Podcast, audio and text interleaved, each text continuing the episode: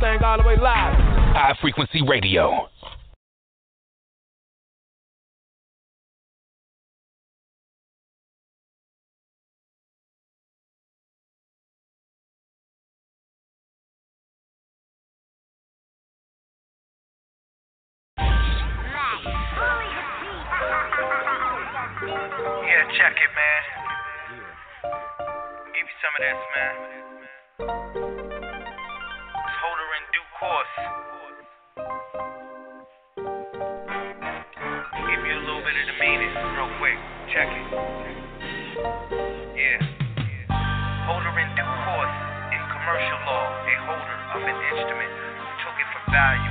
In faith and without notice of any claim or defense against it. UCC 3-302. And who can enforce an instrument free from all claims and personal defense. UCC 3-305. This is what you do if you living in New York. DBA 130 holder in due course. In the temple, make a prayer with my shoes off. Rule 17, I'm a holder in due course. This is what you do if you living in New York. DBA 130 holder in due course. In the temple, making prayer with my shoes off. Rule 17, I'm a holder in due course. Once upon a time, I was issued a fine. Thinking in my mind, I wasn't focused on time. The cop gave me a ticket and told me to go to court. I was in my thoughts and saying it was a fraud. Authenticated my life birth certificate and claim that I'm the only one that can write a check off the name. Common law copyrighted my DBA. And it's backed by a bond called the GSA. All this property I got, they try to scheme on it. But tell the sheriff that I put a lien on it. They hating on this land with the trees on it. I erected the trust and I put the deed on it. I wanna live in peace, but I can use force. It's cutthroat living when you in New York. The agent on the stand, one we in the court, but he's not really the holder in due course. This is what you do if you living in New York. DBA 130 holder in due course. In the temple, make a prayer with my shoes off. Rule 17, I'm the holder in due course. This is what you do if you living in New York.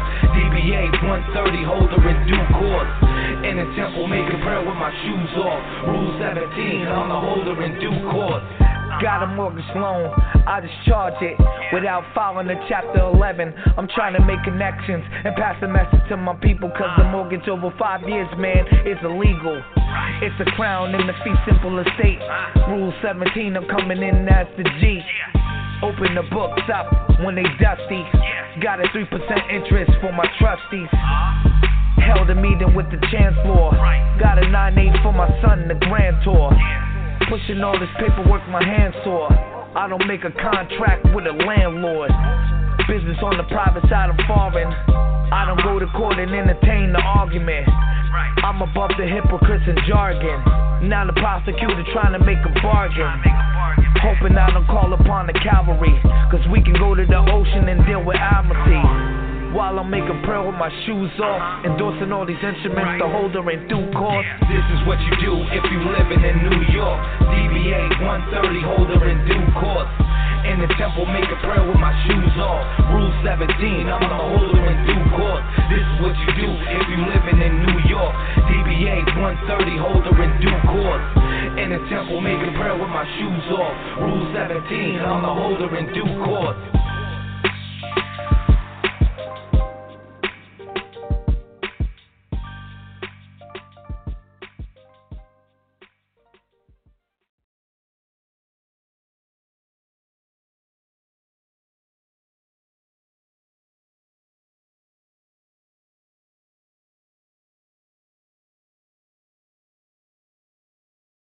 Peace, to the God. Peace to God.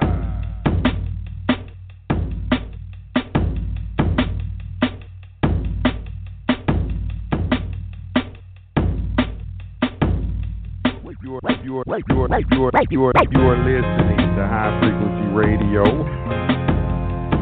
High, high, high, high, high Frequency Radio.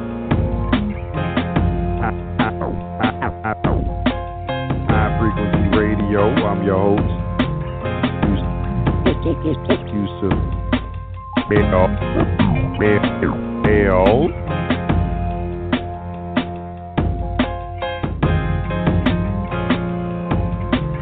Welcome, welcome, welcome to another edition of the Natural Law Hour, y'all. Natural Power, y'all. Natural law Power, y'all.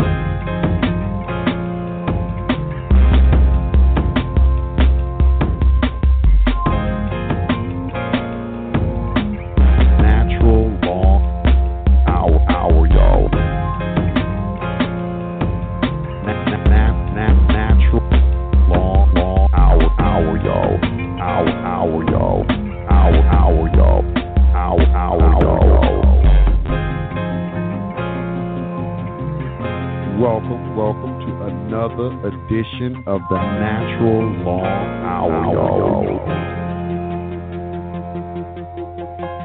Natural Law Hour, y'all. Get into some good, good esoteric discussion.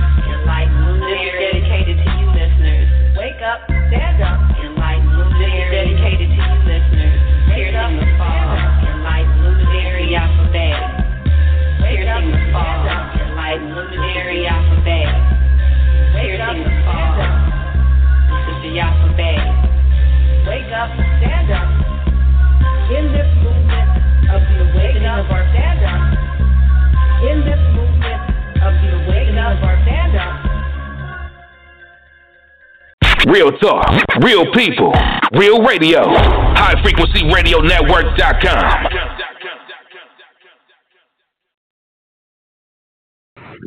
Good morning, peace, peace, peace, peace to the gods, peace to the gods. You're listening to High Frequency Radio. I'm your host, Yusuf Vale. It is Thursday, January 24th, 2019, broadcasted live from Atlanta, Georgia. A real good show lined up for you today.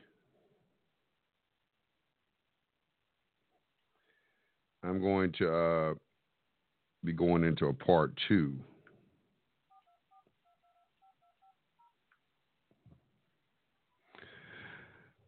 Uh, what is acceptance for value? Because that that document is a real good document. It's real good. I think has a lot of good information in it that uh, everybody needs to know. Okay, let me get this straight.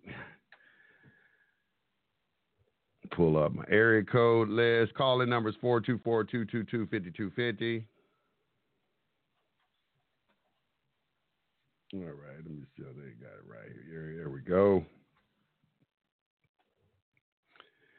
you want to get into the chat room, you got to know you got to sign in, refresh your, you know, if you're on the internet listening or whatever. So today I'm going to continue with this uh, what is acceptance for value because I, I know that is a subject that everybody's interested in. And today I'm going to kind of jump around in the book and I'm going to, because I, I, I want people to understand where does your credit come from?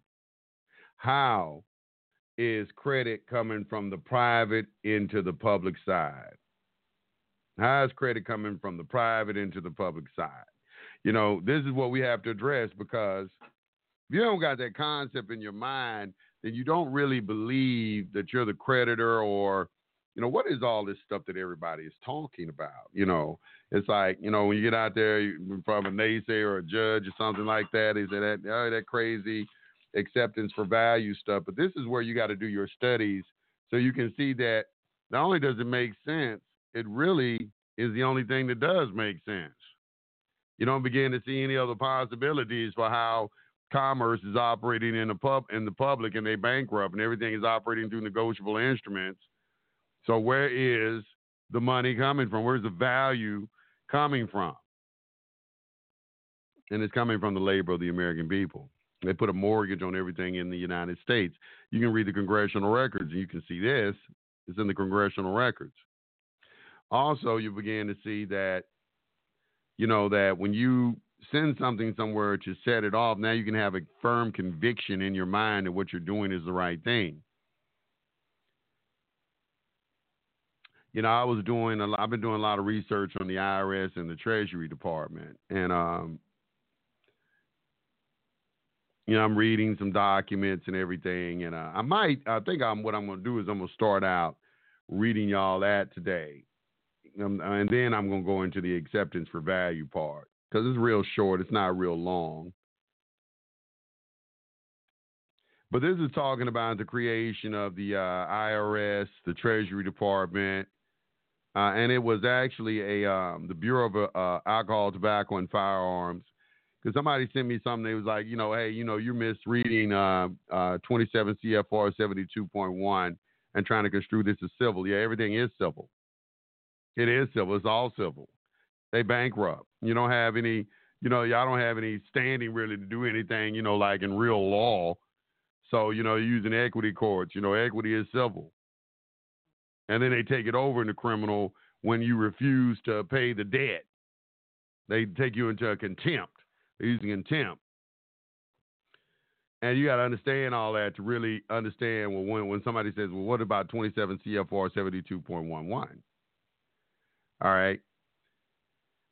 So I'm going to let, us go over some history first. When we go back into this, uh, what is acceptance for value? Let's look at the IRS. The IRS, real quick. The Bureau, which was, as I said, it was the Bureau of Alcohol, Tobacco, and Firearms, and it got merged with the IRS and so forth. What jurisdiction they are actually operating under? And it, this is some research that was uh, conducted by William Cooper who was killed by two police officers. He was kind of like one of some of the pioneers of a lot of uh, this information. He was a um, a naval officer in the military, and uh, which a lot of this uh, extraterrestrial stuff and a lot of stuff is running through the naval branch of our government, believe it or not. And he came out with some a lot of powerful information as it relates to the IRS, and this is why a lot of people are um, constantly referring to Puerto Rico. You're going to be hearing people say, well, you know, we need to send our stuff to Puerto Rico. And then they don't really know why. I'm going to go, why are you sending it to Puerto Rico? Do you know why? Well, you know, the real the real Treasury Department is in Puerto Rico. They'll just kind of say something like that. I'm like, you know, I'm like, that, you understand why you're you're sending something there. So today I'm going to give you a little history lesson on that. All right. And it starts out by saying the Congress shall have power to lay and collect taxes, duties, imposts, and excises, to pay the debts and provide for the common defense and general welfare of the United States. But all duties, imposts, and excises shall be uniform throughout the United States. The Constitution for the United States of America, Article 1, Section 8, Clause 1. That's where that's at. Okay, and then we also have no capitation or other direct tax shall be laid unless in proportion to the census or enumeration herein before directed to be taken the Constitution for the United States of America, Article 1, Section 9, Clause 4. Now, why are these two uh, clauses in the Constitution are important? Because you need to understand that they're operating outside of the Constitution. So you got to know what the Constitution sa- says first to see how they are operating outside the Constitution. Now, it's not to say that they're doing something illegal and unlawful. That is not what I'm the point I'm making. Uh, they're operating under Article 1, Section 8, Clause 17 within their scope. What's happening is that they are fooling everyone, not giving full disclosure and getting you to contract outside of that jurisdiction. As a matter of fact, I would even go as far to say that you are forced to uh, contract outside of that jurisdiction with the removal of gold and silver. But because of the removal of gold and silver and your inability to pay for anything, to use money of exchange, it only makes sense. They have the gold, they got to pay the bills. They have all the gold. What are you going to keep me in perpetual slavery? Involuntary servitude is not uh, is not lawful. Okay, and you took all the gold. I can't even get go into you know uh, into a uh, commerce with my fellow man privately because you took all the gold and silver. So once you understand that, when you write these people, you let them know, hey, look, man, I'm you you are supposed to be paying for this. Everything is prepaid. You took all the gold. We helped bail y'all out. We did a bailout of the federal government, and then you're gonna turn around and punish me and force me into a jurisdiction that I don't want to be, like I'm some sort of serf or something like that. That's not that's not what we sent you on Capitol Hill for. So let's look at this real quick. CAJI investigation. Investigation of the alleged Internal Revenue Service and the Bureau of Alcohol, Tobacco, and Firearms has disclosed a broad premeditated conspiracy to defraud the citizens of the United States of America. Examination of the United States Code, the Code of Federal Regulations, the statutes at large, the congressional record, the Federal Register, the Internal Revenue manuals, too numerous to list, reveals a crime of such magnitude that words cannot adequately describe the betrayal of the American people. What we uncovered was clearly uh, has been clearly designed to circumvent the limitations of the Constitution for the United States of America and to implement the Communist Manifesto within the 50 states. Marx and Engels, and he was some uh, socialist and everything, uh, you know, and it's a lot of socialism. I mean, it's so much socialism. When you look at 1984, I was studying that uh, uh, last night. Uh, you know, and uh, H.G. Wells and and, and, and a Douglas, U, a, a, a, a what's his name? Aldous Huxley wrote 1984, and uh, a lot of those guys, you know, um, had all kind. It's all kind of stuff behind that. You know, it, was like 1984 they were related to each other. Duty wrote 1984 and new and uh uh and what was the other one? Um, I forgot the name of the other book, but they both by New World Order books and everything, and they you know they both got a history with each other, and these guys understood you know what was coming. It was more prophetic than anything with these books. Really, very very interesting. Very very interesting. But let me get back. Let me get back. Let me finish. Let me finish it. Let me roll through this real quick because it's real good. It's real good. It's real good. What we uncovered has clearly been designed to circumvent the limitations of the Constitution for the United States. All right. And Marx and Engels claim that in the effort to create a classless society, a graduated income tax could be used as a weapon to destroy the middle class. The art of illusion. Magic is the art of illusion. Those who practice magic are called magi. They have created a web of obfuscation and confusion in the law. When the courts have ruled them unconstitutional or unlawful, they merely stepped outside jurisdiction and venue. By fooling the people, they continue the crime. These magicians have convinced Americans that we have a status we do not. We are led to believe we must do things that are not required. Through the clever use of language, the government promotes the fraud not created by Congress. The Bureau of Internal Revenue and the alleged Internal Revenue Service were not created by Congress. These are not organizations or agencies of the Department of the Treasury or of the federal government. They appear to be operated through pure trust administered by the Secretary of the Treasury, the trustee. The settlor of the trust and the beneficiary or beneficiaries are unknown. According to the law governing trust, the information does not have to be revealed. It's not found in Title 31 United States Code. The organization of the Department of the Treasury can be found in Title 31 United States Code, Chapter 3, beginning on page 7. You will not find the Bureau of Internal Revenue, the Internal Revenue Service, the Secret Service, or the Bureau of Alcohol, Tobacco, and Firearms listed. We learned that the Bureau of Internal Revenue, Internal Revenue listed in a different way, Internal Revenue Service, and its different appellations. Uh, as well as the official Internal Revenue Service, the Federal Alcohol Administration, Director of Alcohol, Tobacco, and Firearms Division, and the Bureau of Alcohol, Tobacco, and Firearms are all one organization. We found this obfuscated, constructive fraud. The investigation found that, except for the very few who are engaged in specific activities, the citizens of the 50 states of the United States of America have never been required to file or to pay income taxes. The federal government is engaged in constructive fraud on a massive scale. Americans who have been frightened into, uh, to, into filing and paying income taxes have been robbed of their money. Millions of lives have been ruined. Hundreds of thousands of innocent people have been imprisoned on the pretense they violated laws that do not exist. Some have been driven to suicide. Marriages have been destroyed. Property has been confiscated to pay taxes that were never owed.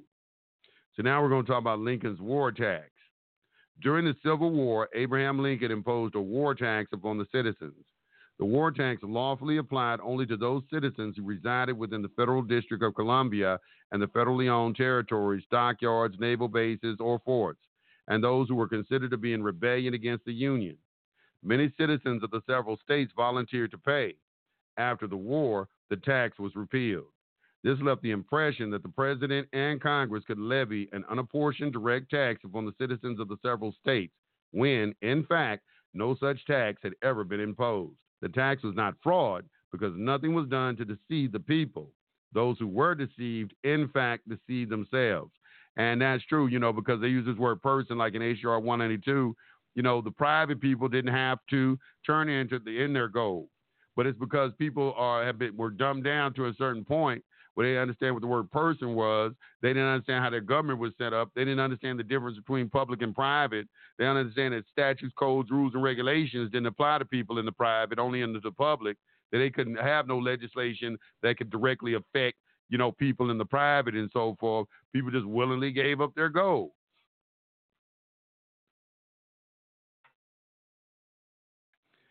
So now we're going to talk about the Philippines, the Philippines Trust number one. In the last century, the United States acquired by conquest the territory of the Philippine Islands, Guam, and Puerto Rico. The Philippine Customs Administrative Act was passed by the Philippine Commission during the period from September 1st, 1900 to August 31st, 1902, to regulate trade with foreign countries and to create revenue in the form of duties, imposts, and excises. The act created the federal government's first trust fund called Trust Fund Number One, the Philippine, the Philippine Special Fund, Custom Duties. Title 31, United States Code, Section 1321. The act was administered under the general supervision and control of the Secretary of Finance and Justice. All right, so now we're going to talk about Philippine Trust number two, the Bureau of Internal Revenue. The Philippine Commission passed another act known as the Internal Revenue Law of 1904. This act created the Bureau of Internal Revenue and the federal government's second trust fund called Trust Fund Number Two, the Philippine Special Fund, Internal Revenue, Title 31, United States Code, Section 1321.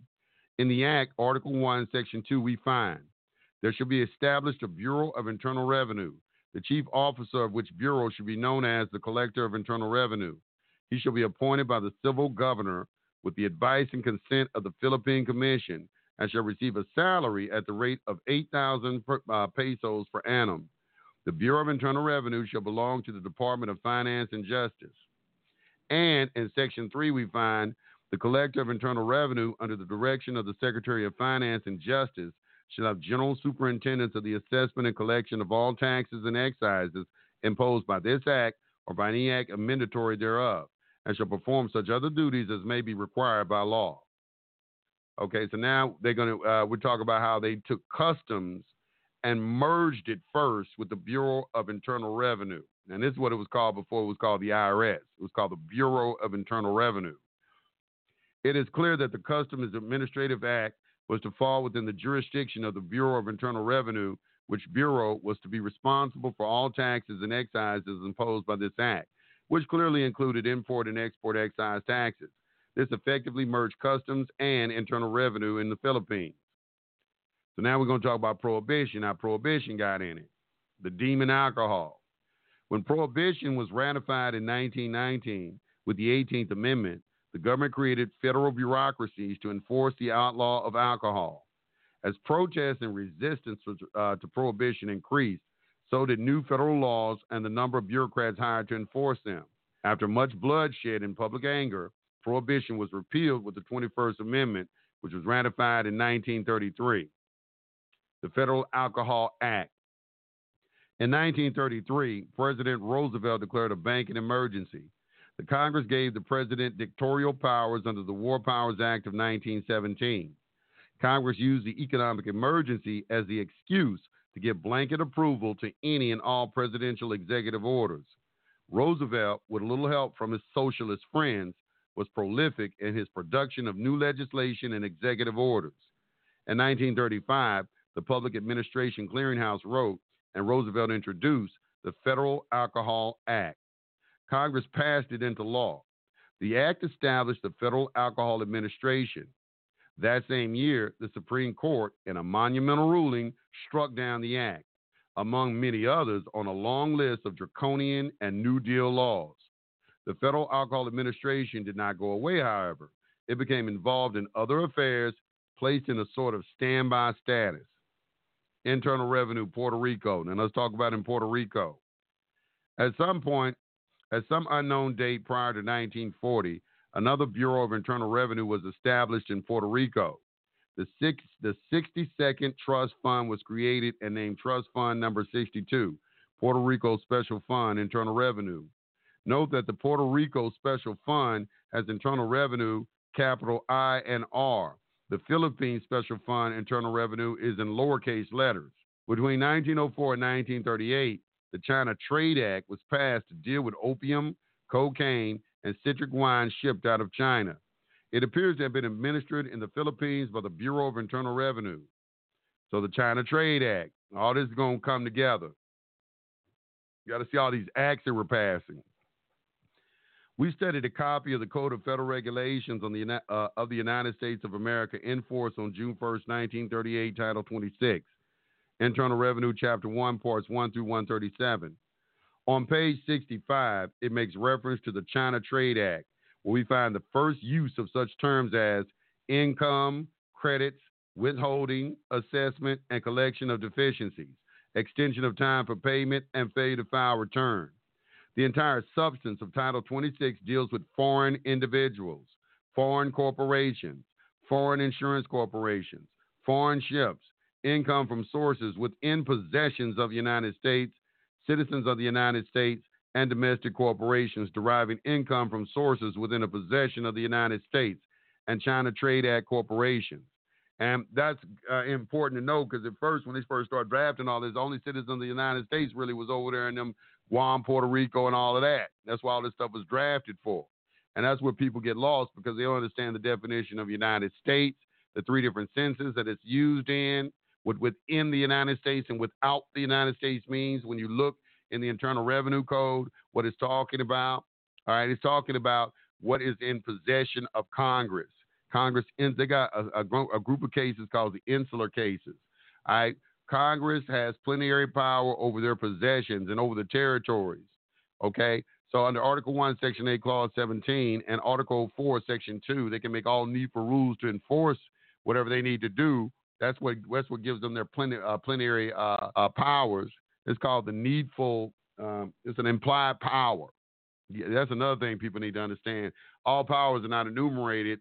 Some powers are implied from the express provisions of the written Constitution. It necessarily uh, you can deduce that okay, well, the Congress has to have this power because in the Constitution it says they have this power, so implicitly they got to have some additional powers in order to execute the powers that they need to have. And this is where delegation of powers and a whole bunch of stuff started coming, all these different principles started coming in. But you got to understand implied powers of Congress as well, not just the express powers.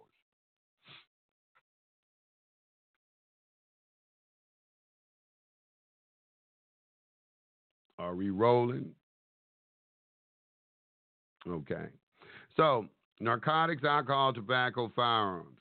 All of these taxes covered by these laws concern the imposed excise taxes and duties to be collected by the Bureau of Internal Revenue for such items as narcotics, alcohol, tobacco, and firearms. The alleged Internal Revenue Service likes to make a big deal, a big do about the fact that Al Capone was jailed uh, for tax evasion.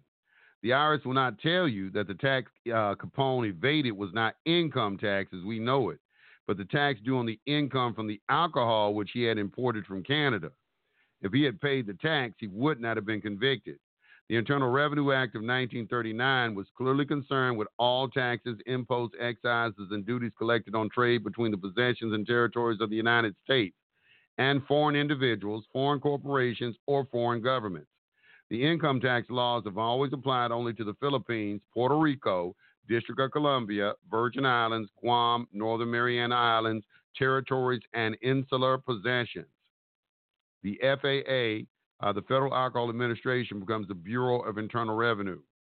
Under the Reorganization Plan number 3 of 1940, which appears at uh, Title 5 United States Code Service, Section 903, the Federal Alcohol Administration and officers of members and administrator thereof were abolished and their functions directed to be administered under direction and supervision of the Secretary of the Treasury to the Bureau of Internal Revenue. And that's how they hide stuff from y'all. Okay, like for instance, y'all go back and study the Commerce Court. Okay, the Commerce Court only lasted about four years. That's what they were using. But then they shut it down and transferred all of the powers and the duties of the Commerce Court over to the District Court. So it didn't it didn't disappear. They just shut down one name and just transferred all the powers and the duties over to someone else. You got to go back and look and see how they do things. They do the same thing with this. They transfer. They have these different agencies, and instead they they don't get rid of the agency. They just put it under a different umbrella and start calling it something else. And you see them doing this a lot. And this is another way that the public has been deceived. We found this history in all of the older editions of 27 United States Code Services Sections 201. It has been removed from current editions. Only two bureaus of internal revenue have ever existed one in the Philippines and another in Puerto Rico. Events that have transpired tell us that the Federal Alcohol Administration was absorbed by the Puerto Rico Trust number 62. And now we're going to talk about the Victory Tax Act and World War II. World War II was a golden opportunity. Americans were willing to sacrifice almost anything if they thought that that sacrifice would win the war. In that atmosphere, Congress passed the Victory Tax Act. It mandated an income tax for the years of 1943 and 1944 to be filed and paid in the years 1944 and 1945. The Victory Tax Act automatically expired at the end of 1944. The federal government, with the clever use of language, created the myth that the tax was, that the tax was applicable to all Americans. Because of their uh, desire to win the war, Americans filed and paid the tax. Because of their ignorance of the law, Americans filed and paid the tax. The government promoted the fraud and threatened those who objected. Americans forgot that the law expired in two years. When the date had come and gone, they continued to keep records, they continued to file, and they continued to pay the tax. The federal government continued to print returns and collect the tax. Never mind the fact that no citizen with a capital C of any of the several states of the Union was ever liable to pay the tax in the first place. Federal power limited. The fiction that because it was an excise tax, it was legal is not true. The power of the federal government is limited to its own property, as stated in Article 1, Section 8, Clause 17, and to regulate commerce with foreign nations and among the several states and with the Indian tribes as stated in Article 1, Section 8, Clause 3, Title 18, United States Code, Section 921. Uh, right, let me stop right here and say this. This right here is what made me stop following a lot of other gurus. Because when I started reading the Constitution, and you know, I'm, I'm a voracious reader, and I also understood that I had to understand principles to understand it um, I you know listen to a lot of people say you know you need to look at old dictionaries, the year around the year the Constitution was written to really understand the verbiage that was in it, just things like that. And the reason I stopped following a lot of other gurus because I saw that you know that they weren't they were wanting in their research. Uh, and what I mean by that is, you know, you would never hear a lot of them talk about separation of powers or the principles of the Constitution. They kept trying, just trying to say it's a military um, court and all of this, and I'd be like, man, I was in I was in the feds. I, I was jailhouse law. I'm reading everybody's indictment. And one one thing that everybody's indictment has is you violated interstate commerce. And the people who are in control of interstate commerce is Congress. That's Article 1, Section 8, Clause 3. And then I kept reading. I said, well, they can make their own court system right here in Article 1, Section 8, Clause 9. Okay, and then they get their power under Article 1. All they all they property they, they possess is under Article 1, Section 8, Clause 17. So if you ain't got that basic premise down, you know, it's just those basic things. You know, everybody say read the Constitution, but no, none of them don't read it. I said, I said, you don't have to wonder if this is all a conspiracy. It's not a conspiracy to me. It's plain as day.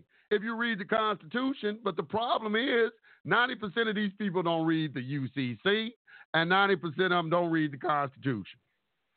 They don't read it. They like to listen to other people read it, but they don't read it.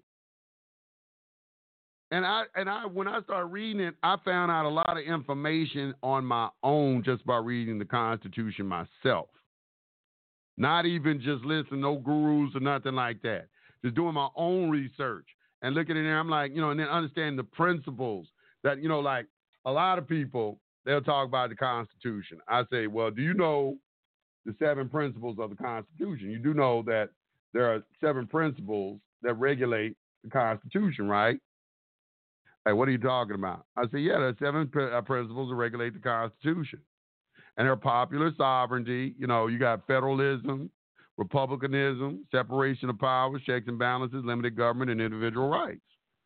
Okay, so you got to understand those seven principles are in there. Republicanism, a form of government which the people elect representatives to enforce the law. That's, that's why they say we have a republic.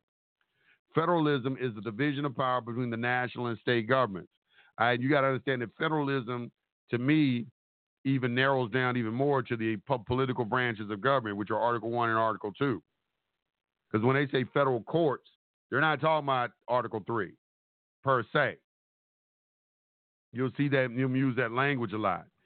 Checks and balances. You got to understand that that separation of powers and checks and balances is very important for you to understand that the, gov- the, the our government is set up where each of the individual branches are at odds with each other.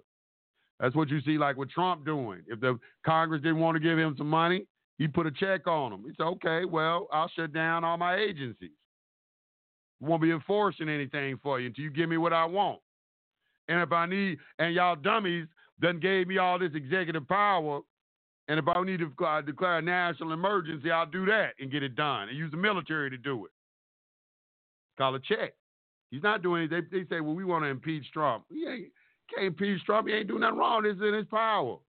They trying to they're trying to uh, all they're trying to do is stir up discontent in the public and make everybody mad at Trump because the majority overall of the citizens of the United States don't understand the very document that governs their country and so forth. They understand. You get on the internet just read under all these videos and everything. Just look at the ignorant comments that are under there. You don't see anything of substance or intelligence. Nobody who with a firm understanding of the Constitution or history. Look, you can go in the Federal Register and you can see all of these powers that have been delegated through uh, through, under the guise of national emergency over to the president. He's not doing anything illegal. He's doing everything within his power that has been delegated to him. It just appears to be that way because the public is so illiterate and dumbed down as it relates to their rights or the governing document of their government. And it's sickening.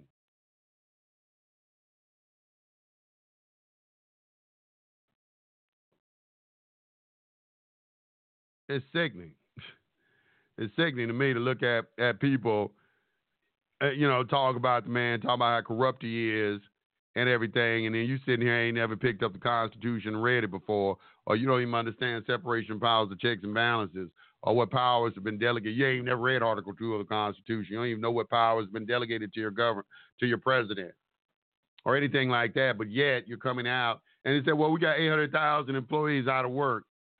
I really don't feel sorry for them. It's like, you know, we don't need big government. Our government got too big. We need to we need to start reducing the size of government for our safety.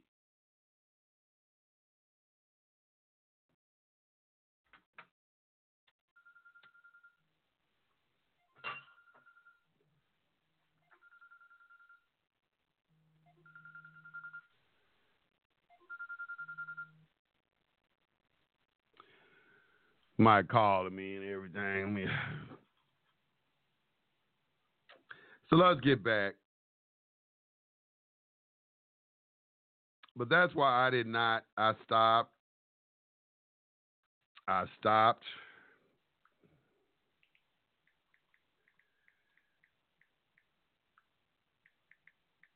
You know, I stopped following other people's research and everything because I was like, you know, these dudes ain't reading the Constitution.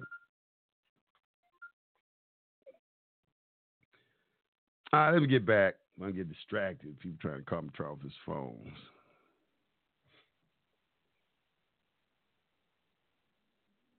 Yeah, it's, it's, not a Dan Meador document. Somebody said, "Am I reading the Dan Meador document?" It's uh, it's a, it, uh, Dan Meador didn't write. Well, I think Dan Meador didn't write them. Dan, Dan Meador did some good uh research too on this subject. But the first one to come out with it was uh, Gene Keating. I mean, I'm sorry, not Gene Keating. Uh, uh, uh, William uh, Cooper, you know, wrote Behold a Pale Horse. He did a lot of good in you know, a lot of people don't give him his props. He did a lot of real good uh, research into all these subjects as well, you know. So let's get back to it. So we got we got the China Trade Act. Let's talk about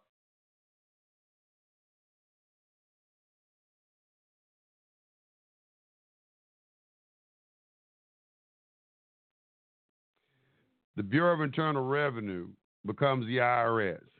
In 1953, the United States relinquished its control over the Philippines. Why do the Philippine Pure Trust number one, customs duties, and number two, internal revenue, continue to be administered today?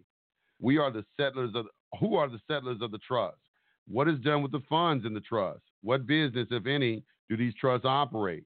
Who are the beneficiaries? Coincidentally, on July 9, 1953, the Secretary of the Treasury, G.K. Humphrey, by virtue of the authority vested in me, changed the name of the Bureau of Internal Revenue, BIR, to Internal Revenue Service when he signed what is now Treasury Order 150 06. This was an obvious attempt to legitimize the Bureau of Internal Revenue. Without the approval of Congress or the President, Humphrey, without any legal authority, tried to turn a pure trust into an agency of the Department of the Treasury. His actions were illegal, but went unchallenged. Did he change the name of the Bureau of Internal Revenue in, um, in Puerto Rico or the BIR in the Philippines? We cannot find the answer. So that's how it became the IRS through Treasury Order 150 6. They changed the name from Bureau of Internal Revenue to the Internal Revenue Service. And that's another thing they call these things services or department. You know, I was looking at that and I said, okay, the IRS it says it's a department of the Treasury. Well, when you have a department is in something, you know, I'm like, you know, Department of Justice. Well, it's the Department of Justice. You know, I'm like, wait a minute, you know, this is the executive branch of government. Well, the executive branch, you know, we got a Department of Justice in our branch. Well, that's not the damn. That's not. That's not the court system. The justice ain't justice. It's supposed to be administered under Article Three. How do we got a Department of Justice under Article Two, under the executive agencies under the president? Department like a department store. You know, it's a department. I go in the mall and it's a department inside the mall. Think about this. Understand, separate. Look in your mind's eye and visualize all the agencies are under Article 2. You know you got separation of powers, which means each of the individual branches cannot interfere, become concerned with, or get involved with the business of the other branch. However, now if they invite one of the other branches over to assist them with something, they can do that. That's called delegation of powers doctrine. Congress has delegated power to the executive and they have delegated power to the judicial. They have done it. You can go on the internet and Google this and see what I'm talking about. So that is why sometimes you could, like, I go in a district court. I say I need to talk to an Article Three judge, and they say, well, Judge so and so is an Article Three judge. He's not lying. She probably is. She probably delegated authority to come over and administer statutes in an Article One court. But it's not the thing is not important whether she's an Article Three judge or Article One judge. What's important, or am I in an Article One court or Article Three court? Are you acting in the capacity of an administrator or a judge? Because you're wearing two hats.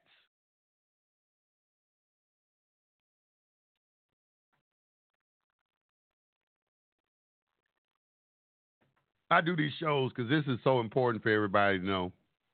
I mean, I don't understand how, you know, I just really, I mean, it's so in your face. It's like they got to think you stupid. I mean, I, I wouldn't respect a lot of citizens either who would come in my face and be making allegations of racism, corruption, you know, and all these things, you know, that people are saying when, you know, I was learning all this when I was like, you know, seven, eight years. I knew that that gun rights was to protect you from the government like when I was eight years old. What happened? Why why are they getting y'all to believe that's for hunting or things like? They don't want y'all to have automatic weapons because assault rifles because they know when they get ready to do whatever they need to do, you don't need to have them type of weapons in your hand you can clearly see there's some sort of socialist agenda that's coming into play. You can see it clear as day. And all you got to do is study history. Because you know why? Because they did the same thing in Russia. They did the same thing in Nazi Germany, Poland, every, everywhere they went. It was the same thing. It was called democratic. It was called democracy. Okay, it, it was a socialist. They ain't even hiding the fact that it's a socialist type regime anymore. Social Security is socialism all day long. They're going to destroy privacy. You got to do that. The first step in taking the money, that was a big step taking the money because now you can't do business with each other privately. You've been forced into using Federal Reserve notes. Now they want to get rid of private property. I heard Obama, you know, they doing that in the name of national security. He, he made a speech. Hey, well, what is it going to be? Y'all want national security? Y'all want privacy? Can't have both. What is he saying? They want the total elimination of privacy, total elimination of sovereignty, total elimination of a middle class, total elimination of religion, total elimination of money, one world currency, total elimination of national borders. Why they don't want that wall up?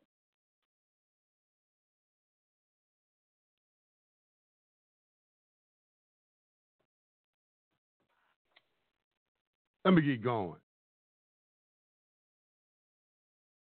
The Mutual Security Act. In 1954, the United States and Guam became partners under the Mutual Security Act. The Act and other documents make reference to the definition of Guam and the United States as being mutually interchangeable. In the same year, the Internal Revenue Code of 1954 was passed. The code provides for the United States and Guam to coordinate the individual income tax. Pertinent information on the tax issue may be found in 26 uh, Code of Federal Regulations 301.7654-1. And let me go to now. This is what I want. I want y'all. I want. I want to go into this right here. I want. I want. This what made me do. Uh, get my master, individual master file.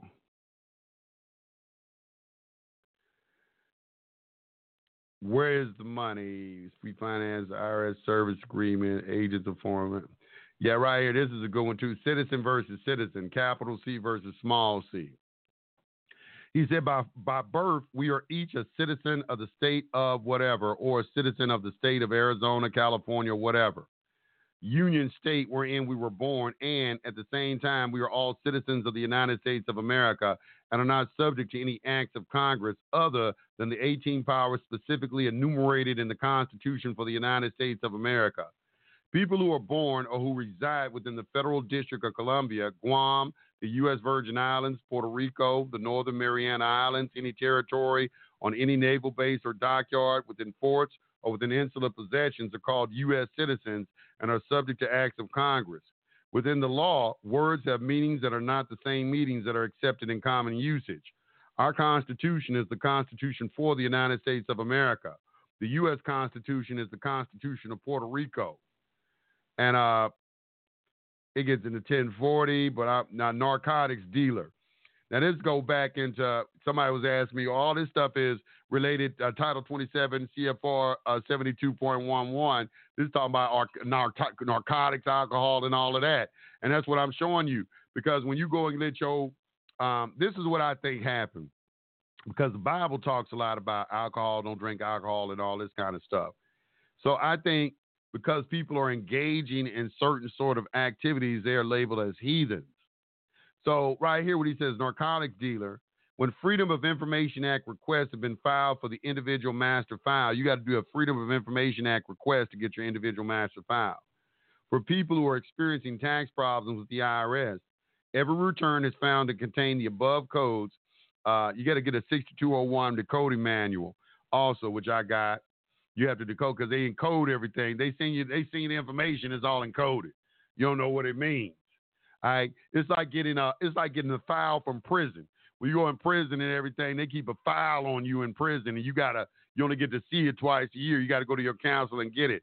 Well, the same thing is going on on the street. They do the same. They mirror everything on the street. Every I used to say this. I said, you know what? I said, really, how the federal government operates. You know, you got a super max, a max, a medium, a low, and then you got a camp, and you got halfway house, probation.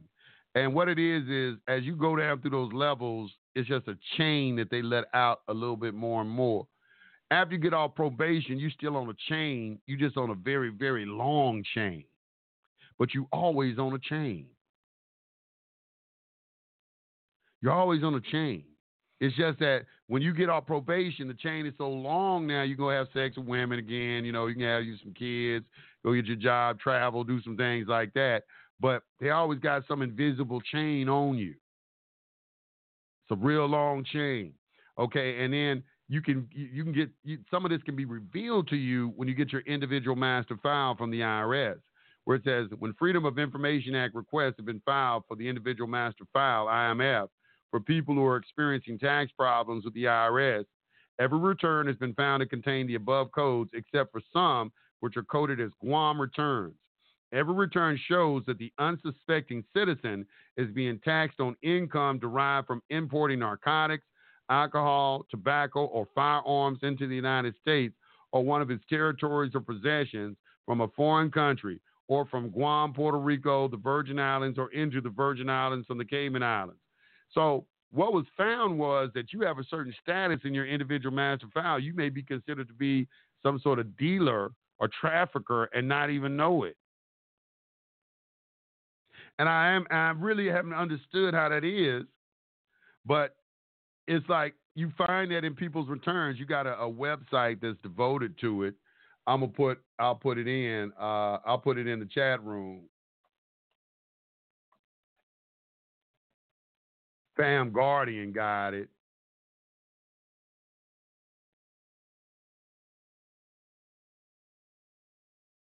There's some links. I'm gonna put some links in the chat room.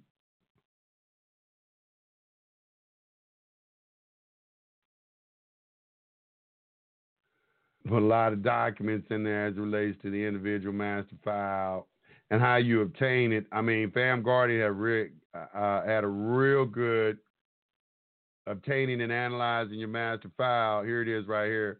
This page right here. I used everything on this and got my individual master file. Have everything about your hey, if you've ever been married, your ex-wife information will be on there. All kind of stuff. Uh, social security numbers, all that. They'll give you all that.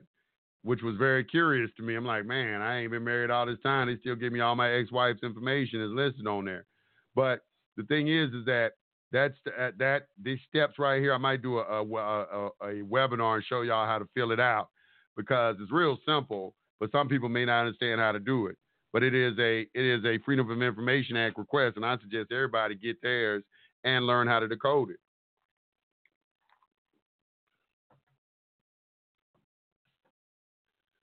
All right, and that's what I wanted to get to. But now let me go back to what is this acceptance for value, where this credit comes from. Because you see where how they hooked all this up together in the public, got took all away all your money, got you on a debt based system, and now that you have a certain status you're not being told about. Okay, they're keeping all this stuff from you. So now, you know, this is why it's important for you like, well, we don't need to argue about none of that. At the end of the day, you know, you ain't got no money. It's very simple. All right. There's no money. You're using my credit. So I'm going to accept it and I'm going to discharge it. It's that simple because you're broke. All your credit is coming from me. This is something that you may be trying to hide. You may not like it. You may start hollering about, you know, somebody came on my uh, webpage the other day said the United States is not broke. We got the CAFR accounts. I'm like, that's all debt, man. What are you talking about? It's like, yeah, I mean, I, there is a form of money in there, yes, but it's not money of exchange. It's not money that you know. It's it's an accounting form of money, all right? That that doesn't allow that brings you in a certain jurisdiction. Not to say that it doesn't have any uh, value associated with it in terms that it can be used as a medium of exchange uh, and for goods and services and commerce. What I'm talking about is that it eliminated your right to privacy. It made you beholding to someone. It cut down on your freedom. I hope people can understand that, you know, what I'm talking about. It's a public and private issue. It's an attack on privacy, is what it was to me. Taking away the gold was attack uh, was an attack on privacy. and then when you look in history and say, well, who wants to get rid of privacy? I don't need to say it. But there's some communist manifestos out there that you know that you can read that lay it out all perfect for you. And then once you read that, all you gotta do is look at what's going on today with Trump and all of that, and be able easy to identify who these people are.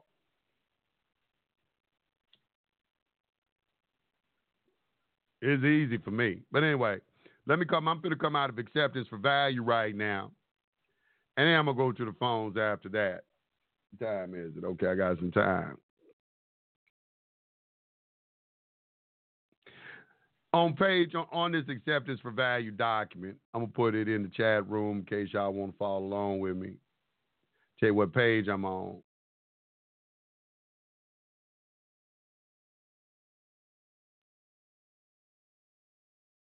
Somebody say the links aren't working. I mean, well, I always say the links don't work. I just clicked on every one of them links and they all working.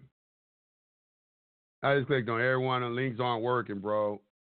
Nugman to Hootie L. I just clicked on I just clicked on every one of them and they all working. Every one of them. So you must be on your phone or something. I just clicked on all of them. I'm on a computer, but I just clicked on all of them. They all work.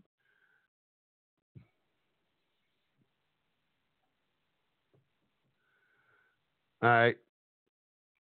So right here, uh, what I want, what the important part of this, is what is acceptance for value, is when he starts explaining to you money, where value is coming from. Starting like on page seven, this is what you have to understand. When it's talking about like here, public to public, a person. This is what you got to understand. These charts right here. A person, a borrower, gives value, right to foreclose, asset on the bank's books. Okay, a right to foreclose is an asset on the bank's books. That's their asset.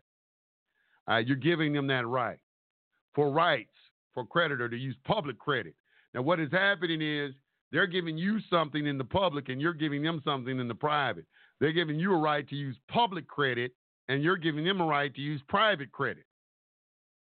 If he, the borrower, gets those rights, use of public credit, in return for his borrower's commitment to extend credit, a promissory note. All right, so you're extending credit from the private into the public, and then through your straw man, and they're allowing you to use public credit. You got to understand public and private, and you got to understand how credit extends from the private into the public, what the exchange that is happening, the contractual relationship that is going on. Also, in this book, they talk about the uh, uh, the criminal invest uh, uh the CID of the IRS, where you see people uh, discharging debt in Utah, uh, California, and all those places. Anybody, any of you've been doing this a long time? That he talked about that a long time ago, and why and why they do it there. He said a person, lender, equal creditor gives value, use of public credit to debtor for rights or debtor to foreclose. Now, putting this in a video has been one of the most challenging things for me to do in this document. I have attempted to do a video on this and put it on YouTube to explain it to you.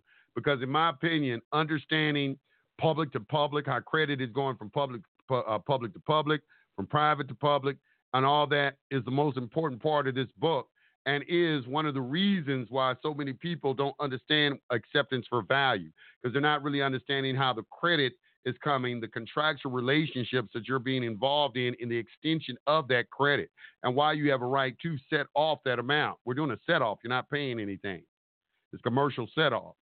But these charts is what's going to instill in your mind an understanding of what is actually taking place when you are obtaining credit.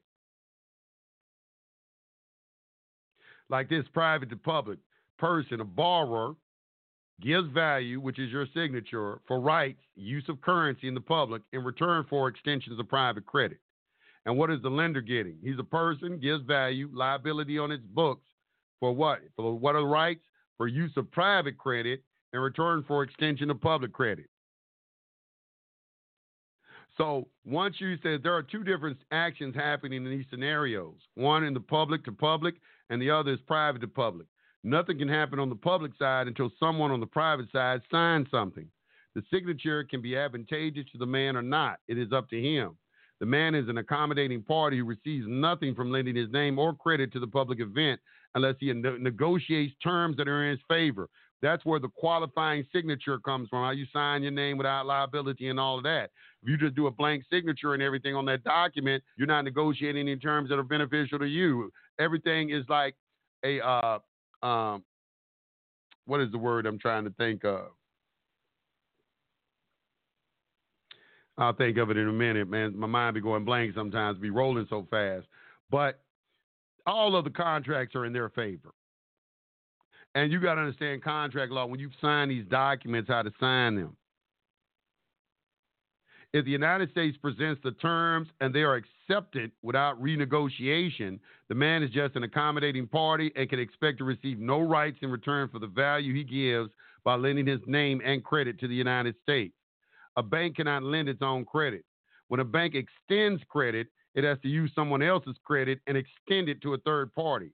It is not a loan, B to C. It is a lengthening of the process, A to B to C. The credit comes from A, a man who's the real lender in the private, through the C, which is the U.S. citizen agent for, for A, to B, the bank lender in the public, to C, U.S. citizen borrower in the public. The borrower is both a debtor and a creditor on the same transaction. The man cannot go into the public, so the U.S. citizen has to represent the man in the public. The U.S. citizen needs hands to sign instruments, so the man has to represent the U.S. citizen and supply the energy. And this is something else I find very interesting. You see a lot of uh, videos on YouTube making fun of so-called sovereign citizens, talking about invisible people. Hell, what is a corporation? It's an invisible person. You know, that's what we're saying. You know, he said, well, who bringing charges against us? Well, the state of Georgia bringing charges against you. Well, I call the state of Georgia to the witness stand. Don't I have a right under the Sixth Amendment to face my accuser? So if you're saying my, that's no different than the traffic citation. That's how everybody get rid of those camera traffic citations. Because you drive through an intersection and the camera take a picture of you. The people who win are the ones who challenge it and say, hey, look, I got a right to meet my accuser. Who's the person wrote the ticket? Well, you can't bring the damn camera in the court.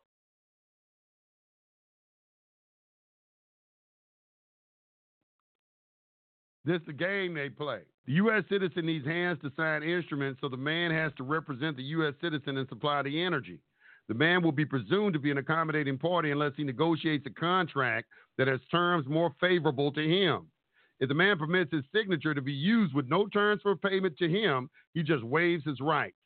The U.S. citizen is both the transferor and transferee on instruments in the public.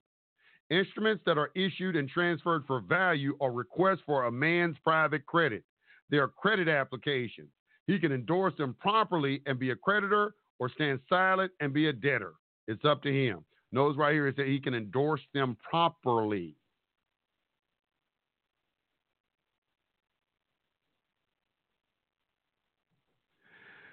All right, I'm running low on time, so I'm going to go to the phones now. But I wanted to touch on that a little bit and, and highlight some important parts of this particular document that I can get to on the first show. And that is those that section in there that is showing you the chart of how credit is being. You need to sit back and meditate on it. It's it's not these. Uh, uh, what is acceptance? What does acceptance for value mean? Is not an easy read. It's not an easy read but it's not a difficult read. It's not something that's like high algebra or something like that. But it takes a little, a little looking up of words, reading it over and over, looking at it till things start to pop on you. It's not that hard, but you have to read it over and over and over again. There's certain words you got to really look up and research, like the word value, acceptance. Um, you know, those are words you need to be looking up and really get a firm understanding of. Okay. Also, this public and private, you got to have that chart down in your mind. Well, what is public? What constitutes public and what constitutes private? You got to understand the demarcation line that separates those two. All right, to understand a lot of the information that is being discussed. Okay, tax law is public law. Private stuff is not tax. But what what creates privacy? This is what we were discussing yesterday in our trust class. You know, I did a trust class last night. The recording is available in your back office. But in these trust classes, we did, you know, a discussion last night what constitutes an association and a partnership as it relates to a business trust that is doing business within the public, and how they modified all the tax laws and everything. Uh, because uh, after 1911, okay, they had an investigation into some of these private trusts, and the verbiage in each of the IRS tax laws didn't accommodate everything that these private trusts were doing. These private trusts were doing business in the public, but they didn't have to pay taxes because the uh, IRS tax code didn't specify it. It had to be in the code. So they kept modifying and modifying the code, making amendments. They made probably about seven, eight amendments to the IRS code just based off the fact of dealing with private trust. It is a very interesting subject. A subject that will basically, to me, open the door and make you understand where your rights and powers are as citizens of this country. And, you know, to me, it's very sad that, like, people like me, we don't get the millions of views and things like that that everybody else get.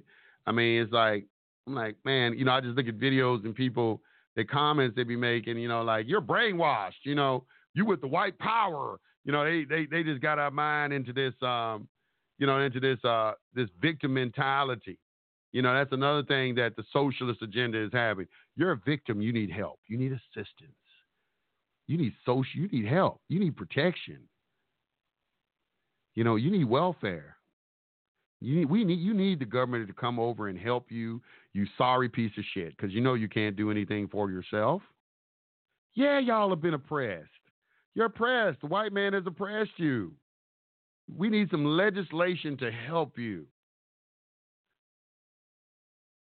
A person has a right if they want to be homosexual and everything. You know, that's the destruction of the family. I have a problem with people they can choose to do whatever they want to do, but you know they're they're promoting lifestyles that are going to limit family. You know, that, you know, two men ain't getting together. I mean, a man and woman ain't getting together, having a child and so forth. I mean, you know, what is that telling? You know, women going with women, women, men going with men. You know, all these different things. Abortion.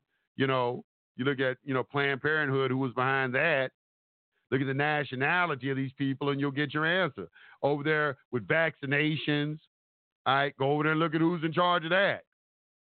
You know, when you start, I hate to say it, it all of them is like Jewish people and everything. Everywhere I look, you know, it's like, like ah, I know, you know, because the other people they don't take the extra step to investigate the nationality of the person. I go and investigate their nationality. You know, I'm like, okay, what's this guy's nationality? I started doing that, and I started, and it started, and I started seeing that man, the government has been taken over by by by Jews. They didn't took over the government. They took over the courts. They took over ninety percent of the people y'all see on Hollywood are Jewish. I mean, you know, it's like just everybody is Jewish, but they but they pretending to be white. They change their names and do things like that to to blend in and call themselves white. But they're not really white. They don't consider themselves to be white. So that's where the confusion comes in in the public and everything when you start speaking out against these issues and everybody, everything. You man, you would, you know, you've been programmed by them white people. It's like, nah, you know, I see what some of these white people seeing and everything. You know, I see, uh, you know, I guess, you know, you might be saying that it's like, uh, it's like you teaming up with white people against someone. I don't really consider it like that um, because really, I, I, don't really have a dog in the fight. Tell you the truth. Tell you the truth, we really, that black people really don't have a dog in this fight. It's really between white people and Jews. That's who it's between. It's been, been, been between them for a very long time. But what I don't like is being considered to be just a pawn on the chessboard. That's what I don't like. And I don't like also, you know, the fact that my people won't come together and unify, use these other uh, uh, people as examples and everything so we can empower ourselves and, you know, start creating something for ourselves and everything and stop getting left behind in so many areas, start complaining and going to other people looking for assistance when all the power we need is within our own hands. You know, I'm a, uh, you know, I, I'm for power. I'm not for weakness. And you know, in victim mentality, you constantly saying, uh, you know, we we live under white supremacy. I can I cannot stand that word. To me, an individual, you know, I heard um, uh, my man from the Sarset community. He said it. He wrote uh, Y'all probably know who the Sarset community is, but he's a very intelligent guy. He made a statement that I agree with. He said, You can't be a leader if you don't know natural law. And I'm 100%. These people, it don't matter how firm their conviction, how eloquent they are in their speech. But they have to be. When I look at these people, I'm like, okay, you ain't intelligent. You because you don't know the laws of nature. You don't know that you keep saying this. You're bringing on the very thing that you fear. Like Job said in chapter two of Job, the thing that I feared has come upon me. It's the law of attraction. You keep bringing it to yourself. You know, you eliminate something not by giving life to it, by putting the energy into it. You eliminate something by replacing it with something else, by focusing on something else, by focusing on its polar opposite. Because the thing can only be replaced by its polar opposite. That's alchemy. You can't replace it with just anything. You can only replace something with its polar opposite.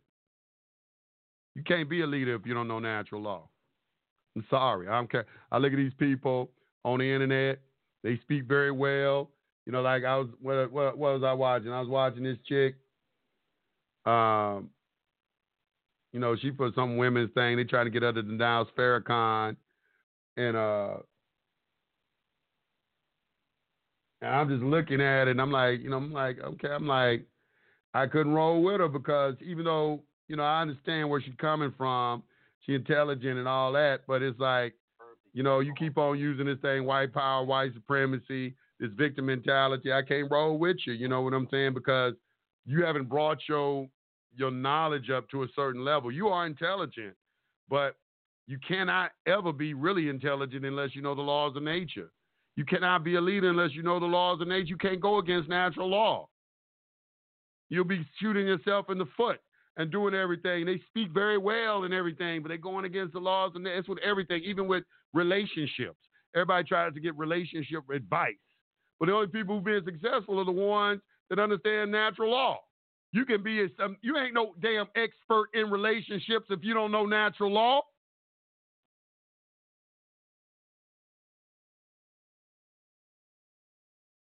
You ain't an expert in nothing if you don't know what regulates everything.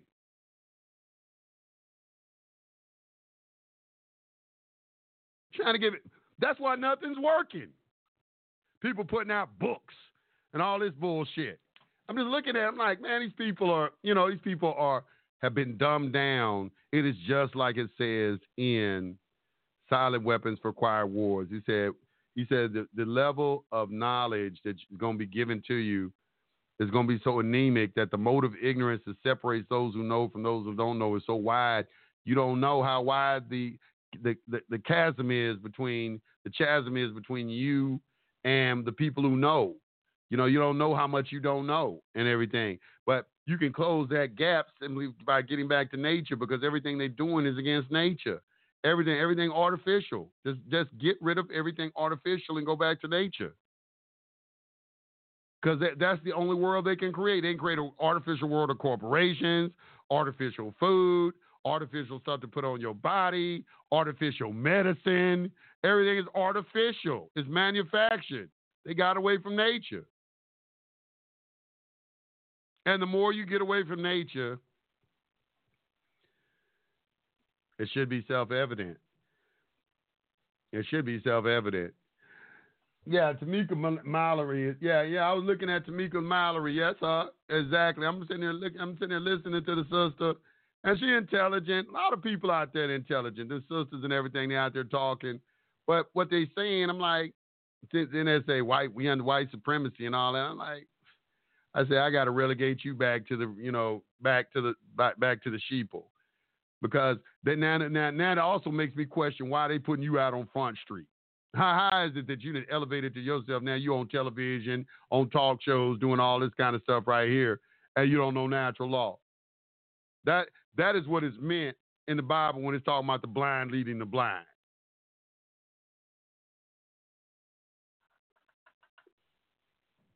Yeah, she didn't denounce Farrakhan. She was right on that. She's right on that point. But she still, you know, she's like, that ain't no leader though. You know, it's like you're trying to make people into leaders who are not leaders. You know, you gotta everything has to have a foundation, and foundation is natural laws.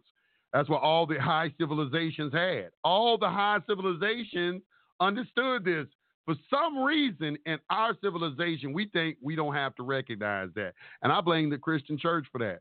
Because the Christian church put in everybody's mind, we don't have to follow no laws. We live under grace. There is the biggest culprit. That religious, that right there, and that religion right there, got that infected in everybody's mind, and we not under no kind of law. We under the grace of Jesus Christ and all that. And I can do anything I want to, long as I ask Jesus for forgiveness. It is that right there that is the culprit. That right there. Uh, everything I have studied through the years and everything, it is that right there that, and that's why you see me attacking it all the time. That's why you see when we talk about the Bible, people say, "Why are you using the Bible?" Because I gotta, I gotta crush this thought that's been put in everybody's mind that they ain't got to follow no law. Who was the Apostle Paul? You need why you ain't reading the Gospels? Because Jesus didn't say that. In Matthew 5 17, he said, you know, not one dot, not one tittle, and no wise shall pass from the law. Anybody who teaches anybody this should be called the least in the kingdom of heaven. He even goes as far as to say that. But somehow they don't ever read that to them. But so we ain't never got it, it's this it's this subconscious thing in our mind that we follow in the satanic agenda. They talk about the Satanists, but they follow in the satanic agenda, which is do what thy wilt and ask for forgiveness. That's what's going on. That's what I see. Phone lines open. 424 222 5250. You want to call in, cuss me out, lines open. what are you talking about? religious people, they be getting mad at me and everything. But I don't be caring, because y'all know I be telling the truth. I be reading this stuff right out the, out the scriptures with you. For you'll be reading right there. They don't want they want they don't want to see it though. 320 Minnesota. You on the line. Hey, how's it going, user? Hey, what's happening, man? What's going on? Not too much, not too much. Hey, man, I just had uh, one question for you. I know you was talking about, you know, us all coming together and uh, and uh, you know helping build each other up. Um, I know you had mentioned when you you was uh, thinking about starting that trust. You know, if all of us put in, you know, a thousand dollars and and uh, you know building something off of that. Um, I was just wondering when you thinking about starting that up when I get through training people on trust, why I'm doing the trust classes again. Listen, I, I just told this to the class last night. You know, I was like, MPC said, why don't you put together a trust or you be a trustee over a trust or something like that? I say, ain't no trustees. I said, the thing about it is, is that um, the Rockefellers, they got a private school for their trustees. They train train generations of trustees. You got to get people educated in what they're being involved in. That's a principle that I operate off. That's why I stopped doing paperwork for people for secure report. I can make a lot more money than what I'm making by doing paperwork for people. But I don't do paperwork for people because I just thought it's a waste of time because they get paperwork and only know what the paperwork talking about. You know, and if you have any type of um you know, if you have any type of uh you know, some type of morals or principles about yourself, it's gonna start to affect your conscience, you know. You know, like you know, right. like foreclosure and everything. It start, you know, foreclosure was a big example for me because at first, when I was helping people with foreclosures, we were very effective and keeping people in their homes. But then, as they start adjusting to what we were doing and everything, it got harder and harder and harder and harder and harder and harder, and um, you know, to a point where you know what we were doing wasn't that effective, and I couldn't keep couldn't couldn't in good conscience be taking uh, you know people money or helping them in some kind of way with foreclosures and so forth. And, you know, it's like, I don't think, I'm not believing in what I'm doing.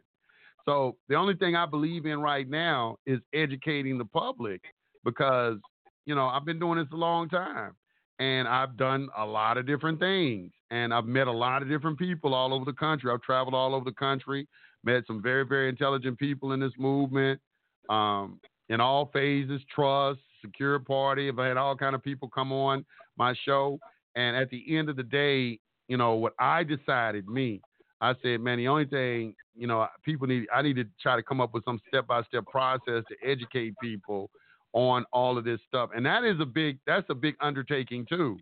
And then to try to get people to assist you with it is something else because everybody have their own agendas on stuff and things like that. But to really educate people about this is my number one goal. Because if you got a lot of people educated with it, what I want to see, I don't necessarily have to be the one to put together a trust. I'd like to see a whole bunch of them popping up all over the place. That's what they do. You know, everywhere I travel, I was in Waikiki in Hawaii. I'm walking downtown Waikiki. Waikiki has been taken over by the Japanese.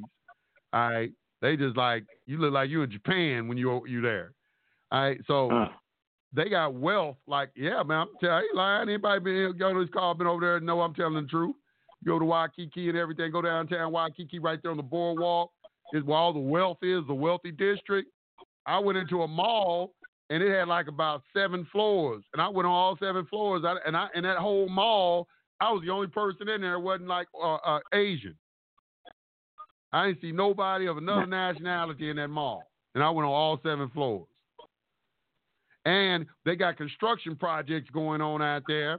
And I'm looking at the construction project and I'm seeing the trustees and the trust that they didn't put together. They doing it all through trust. I'm gonna tell you somebody else who's real big out there uh, in uh, Waikiki, uh, Waikiki, and that is the um, uh, the uh, who's that in Utah? Uh, that religious group in Utah, the uh, Mormons. The Mormons. Let me tell you something, man. The Mormons, man. Let me tell you, Mormons are almost involved in a form of slavery. The Mormons, what they have done is they got a university out there, uh, Brigham Young University out there too. You probably even know. I didn't even know they had a Brigham Young out there.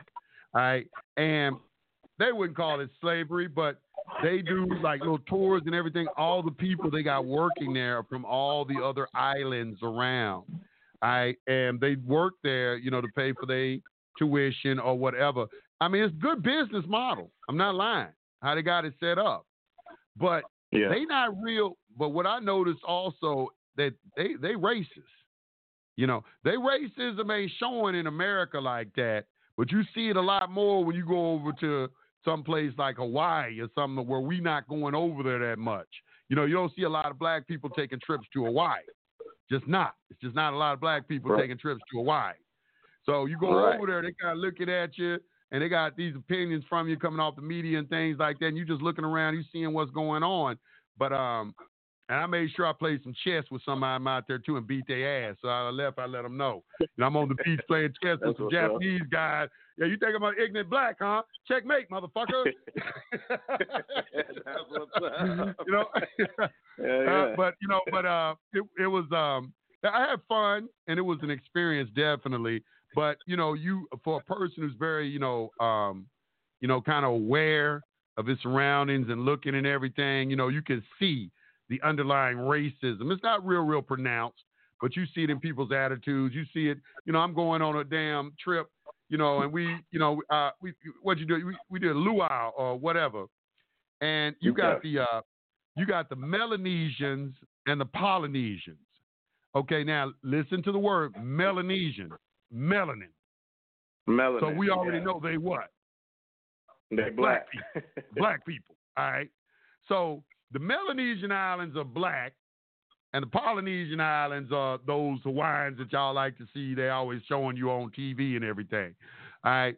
So there, I'm going to the damn luau uh, or whatever, and they doing a presentation, and it's a story.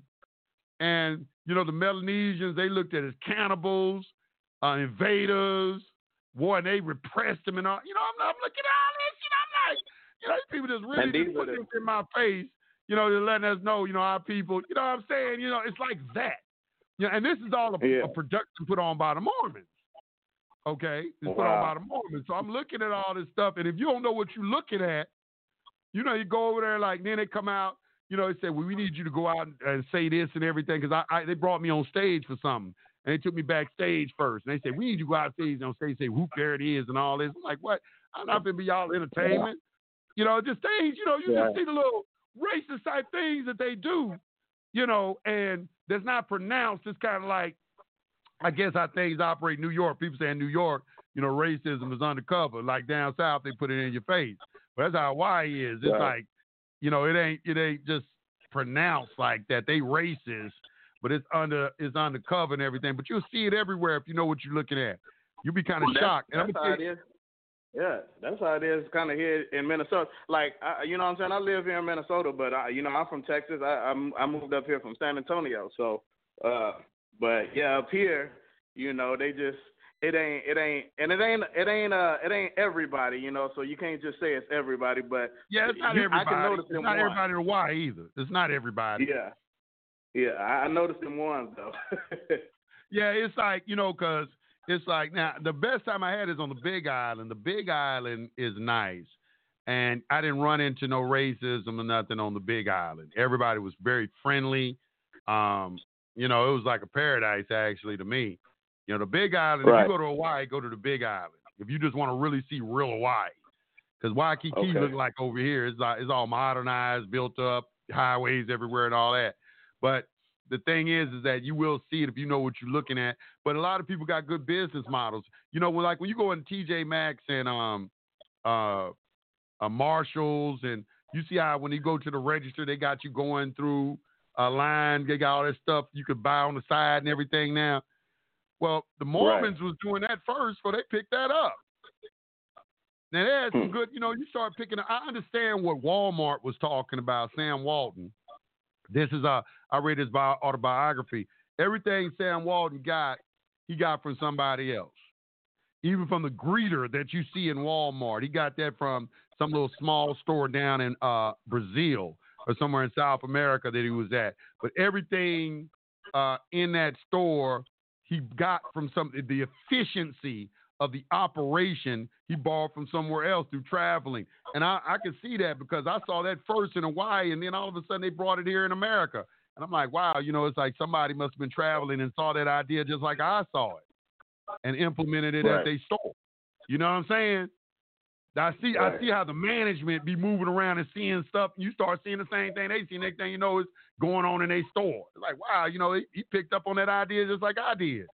And um, yeah, that's what it is, you know, be good in business, you know, to be good in business. But, you know, the first thing as far as trust and everything, you know, you got to know how to administer one. You know, you got to know the laws, you know, Right. know how to read case law, um, understand um, how the, the courts construe trust and everything. What are your duties to the beneficiaries? You know, what are the beneficiaries' um, uh, duties, if they have any? You know, how you have to administer a trust. You know, you know, because there's a lot of pervade. I, I read a case like a guy he sold like 2.5 million dollars worth of trust. They brought him into court, put him injunction on him, and wanted to put criminal charges on him. And and he argued all the I think he argued all the way up to the Supreme Court. And he lost on all levels. And and I'm reading the case and I said, You should have lost. You don't know what you're talking about. Well, uh, I'm gonna have to pay taxes Yeah. and all that. He's selling these trusts, telling people they ain't gotta pay taxes. That's something else, you know, that another thing I got away from um, a lot of gurus and stuff like that. Because I'm like, man, you understand how, you know, because that's why I took my people yesterday reading Express Trust Under the Common Law that was in 1911 and then showed them the result of that, how the tax laws started changing, how the cases they kept bringing into court, uh, uh, uh, Hecht versus Malley, uh, all these different cases. You'll see the cases and you'll see how they kept coming into court, testing things, getting ruled against, and then adjusting the tax code to accommodate the ruling. And you need to know this history and all of this kind of stuff. And once you start, you know, building up on that, now you got a good firm under the foundation and understanding of what you're doing. But Right. teaching people how to study also is important. How to study this subject, you know, is also very important. You know what I'm saying? But it is a very interesting subject and it is a very powerful subject. And that's why I do want to share it with everyone because I think it will even the playing field. I, it's just in my opinion that I think business trust is what's going to even the playing field. Once everybody gets a firm I understanding of it, because people are Yeah. like I put in currency circulator. My reason for doing currency circulator was to bring, and I, I've also added it to SPC University. I'm gonna let people's membership be payment for entry into currency circulator, and Oh, and their monthly payments and everything. I, I figured out how I'm going to implement currency circulator. I put it on, kind of put it in a hold status. So I really figured out how I was going to implement it. I got it figured out. I'm going to connect that because my point in doing that was to accumulate enough currency so people could start buying entry into trust documents and then educating them along the way about the process. So you know, 'cause, you know, you don't want to get people involved in something because that's when you have beneficiaries take you into court saying you didn't do Right. what you were supposed to do as a trustee. And then I'm showing people Right. with cases like that. You know, like there's one case where, you know, the, the trustees made money in one section and then they failed in another. Now, I do think the trustees in that Redding versus Deering case did something kind of slick. I kind of think they did. But um, they did everything. Uh, they did everything right, though. If they did do something deceptive, it was in the bounds of their delegated authority, and so they couldn't be charged no criminal charge or nothing like that. And uh, that was that was it was really interesting. But if you if the uh, beneficiaries were educated, eh, they would put oversight on the trustees and not let that happen because the trustees came to them for permission to do other the other things, and they gave it to them. And that's the thing that you know that I see. You know, you, you know, it's your responsibility to educate yourself about these subjects, and they're not that hard. That's why I read Right. this stuff to the people. Once you read it, you read it with your with your class and everything. Like, I know, I know in their mind they say, you know what, this ain't that hard. What Yusuf is reading, as, as as he explains it to us, I can. And then you kind of, it's like almost like teaching your your your your child how to ride a bike. When you first ride a bike, I mean, when I first started riding a bike, you know, keep my balance was a good thing. So somebody might, might had to hold me. But everybody remembers that day when you riding a bike, when somebody was holding you, and then they let you go, and you kept going. Yeah. That was that exhilarating feeling. That's what it is in this in this class. It's like I just try to hold the bike and get you rolling on it, and then let you go, and then you be rolling on your own and everything and everything. I just try to get you to hold your balance. See that you know what a trustee is. Okay, there's a trust corpus. There's a situs. There's a settlor, trustor, grantor, creator. All those words mean. Okay, this your trust certificate holders, units of beneficial interest. All right, then okay, now you understand public and private. Okay, you know, and once you just start getting that, kind of give them a foundation now, let them go. And read it over to them and see how the judge makes his decision and what type of principles were being used. You get to a point eventually where you can go on your own. That's right. you- You're like, man, I got it from here, man. I don't need no help no more. I see what's going on. That's what I be trying to do. Because it's not that hard. Yeah. It's not. It's not hard. It's not hard. Nah, it's not nah, that hard. It's very simple. Yep.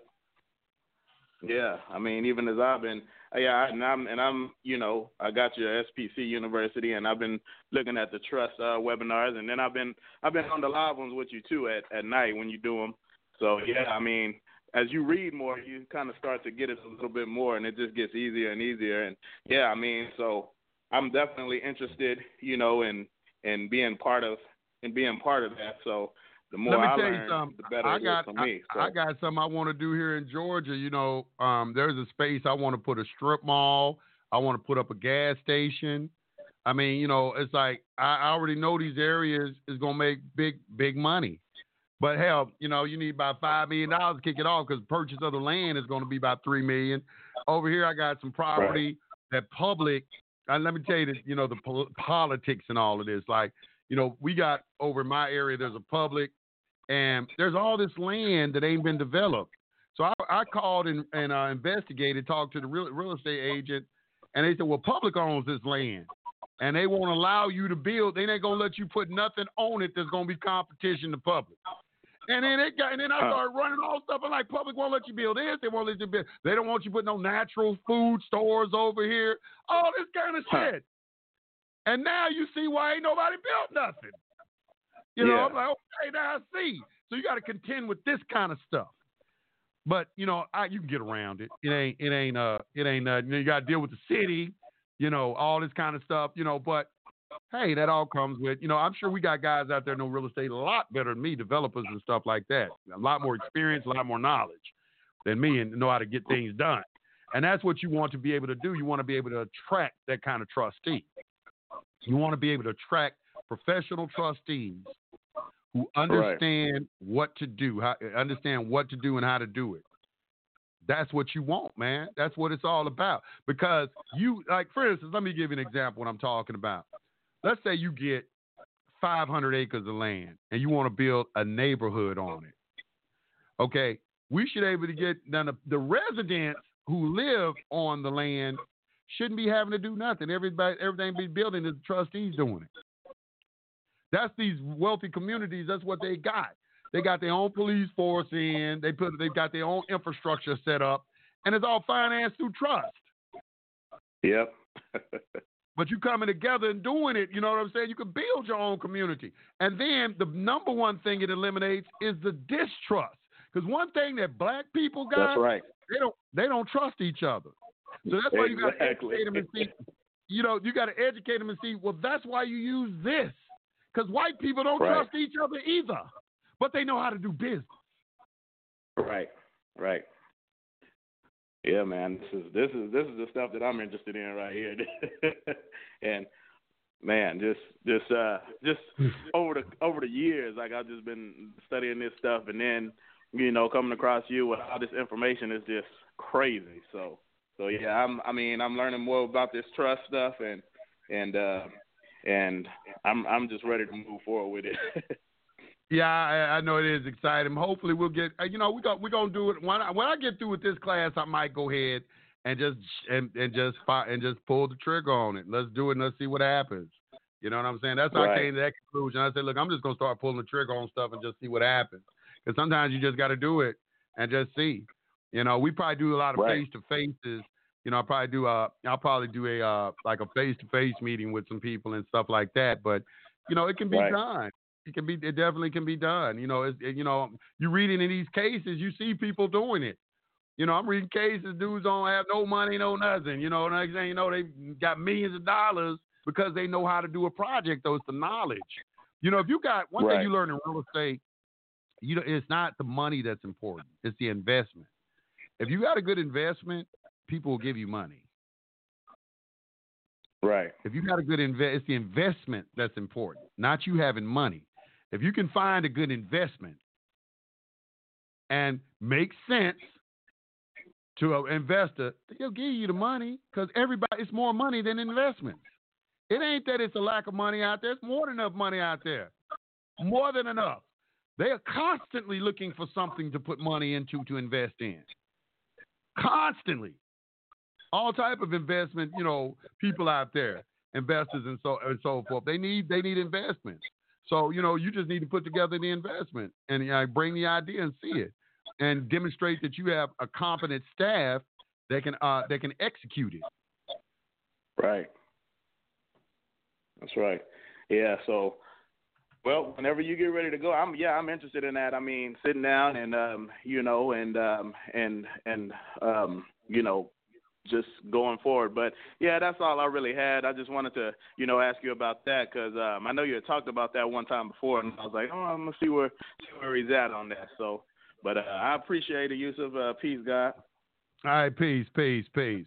All right, let me go back to the phone lines. What is this right here? Um, area code. Is like Pennsylvania, PA. You on the line? Pennsylvania. How's it going? All right, what's going on? I tagged you on Facebook. I found something yesterday. Somebody shared it. You were talking earlier about taxes. You familiar Right. with Lowell Becraft, right? Yeah. Oh, yeah. Larry Becraft, the attorney. Yeah. Who's not? If Yep. you've been doing this, if you've been doing this for as long as I have, you definitely know Larry B. Oh, yeah.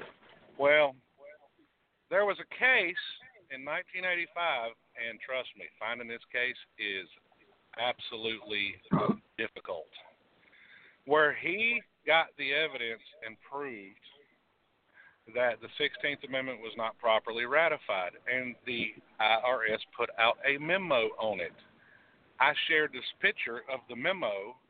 I went to Westlaw, confirmed the memo, and they do not name the case, but they tell you the result of the case. Okay. Well, and you can you- you can read it. I actually shared it on your uh, secure party creditor page, the the, Right. the picture of the document. now here's where I'm at odds maybe with Becraft and a lot of individuals who uh, talk about, um, you know, the ratification uh, of that amendment, and that is this: is that there's a book out there by George Mercier called Invisible Contracts. I did a video on it. Yeah. you got to understand that the IRS is operating in the private. You know, Why do you think? First of all, stop and think. How is it we are using Federal Reserve notes? How is Oh, it I- we have a Federal Reserve? How? Yeah, I get it. I know that everything you sign for the IRS is a contract. It's a I know- contract. A contract is on the private side. It don't. You you Yes. can, uh, and that's what the maximum law says. If he who agrees, you kill all defense. When you read those maxims of law, it tells you very consent. You eliminate everything because you consented. To, it don't matter if it wasn't ratified. It does not matter if it's not positive law. It don't matter if it got an asterisk by it in the United States Code. None of that matters because you signed a contract. That's what it is. I mean, I, I know all of that. I've read all that you're talking about, but I, So and you, me so studying the law, the law the set document up. I was talking about, yeah. Yeah, it's like it's a contract, and you know, like they came Yeah. out with Aaron Russo came out with Freedom to Fascism. Remember that video hit big around like 2006, Yep. 2005. You know, he ended up getting killed. You know, he came out real good video. You know, Sherry uh, Sherry Peel Jackson was on it. Some other uh, IRS agents and things like that. They showed me the law. Can't find the law. But you know, I talked to her, and she she told me she when she read Invisible Contracts too, that what made her kind of see things in a different light. And I was like, yeah, I said, man, I said, you know, I was thinking that the same way too. But then when I kind of understood how everything was set up, it's these contracts, it's these contracts and everything, it's these it's these contracts and everything. It's got us locked in. Now, my dad figured that out a long time ago because he's been studying this longer than I have. I mean, he's he um he's got to the point where IRS they can't mess with him. They try. He knows it's a contract, and he don't go to contract with them. That's the key. That's the key. Now the the fraud in it is that they are not giving you full disclosure. You know, I understand why people say I'm not giving full. Even in invisible contracts, George Mercier said that he was talking about that thing he's ambivalent about because it's supposed to be in criminal law. It's your intent. It's mens rea. Yeah. Criminal intent. If you really believe something, how are you gonna say I intended to do something? All right, because I believe this is true right here. But you said I intended to defraud somebody or something like that. and It don't seem like they operate off of that principle of intent. They Well, operate off some of that. Huh? And that's what that document stated. That little document. It's just a one, two paragraph document, right? And the second paragraph is the most powerful. It tells you in the document that they can't change it because it would basically destroy the whole system if they did. But what they said is if people figure it out, let them go.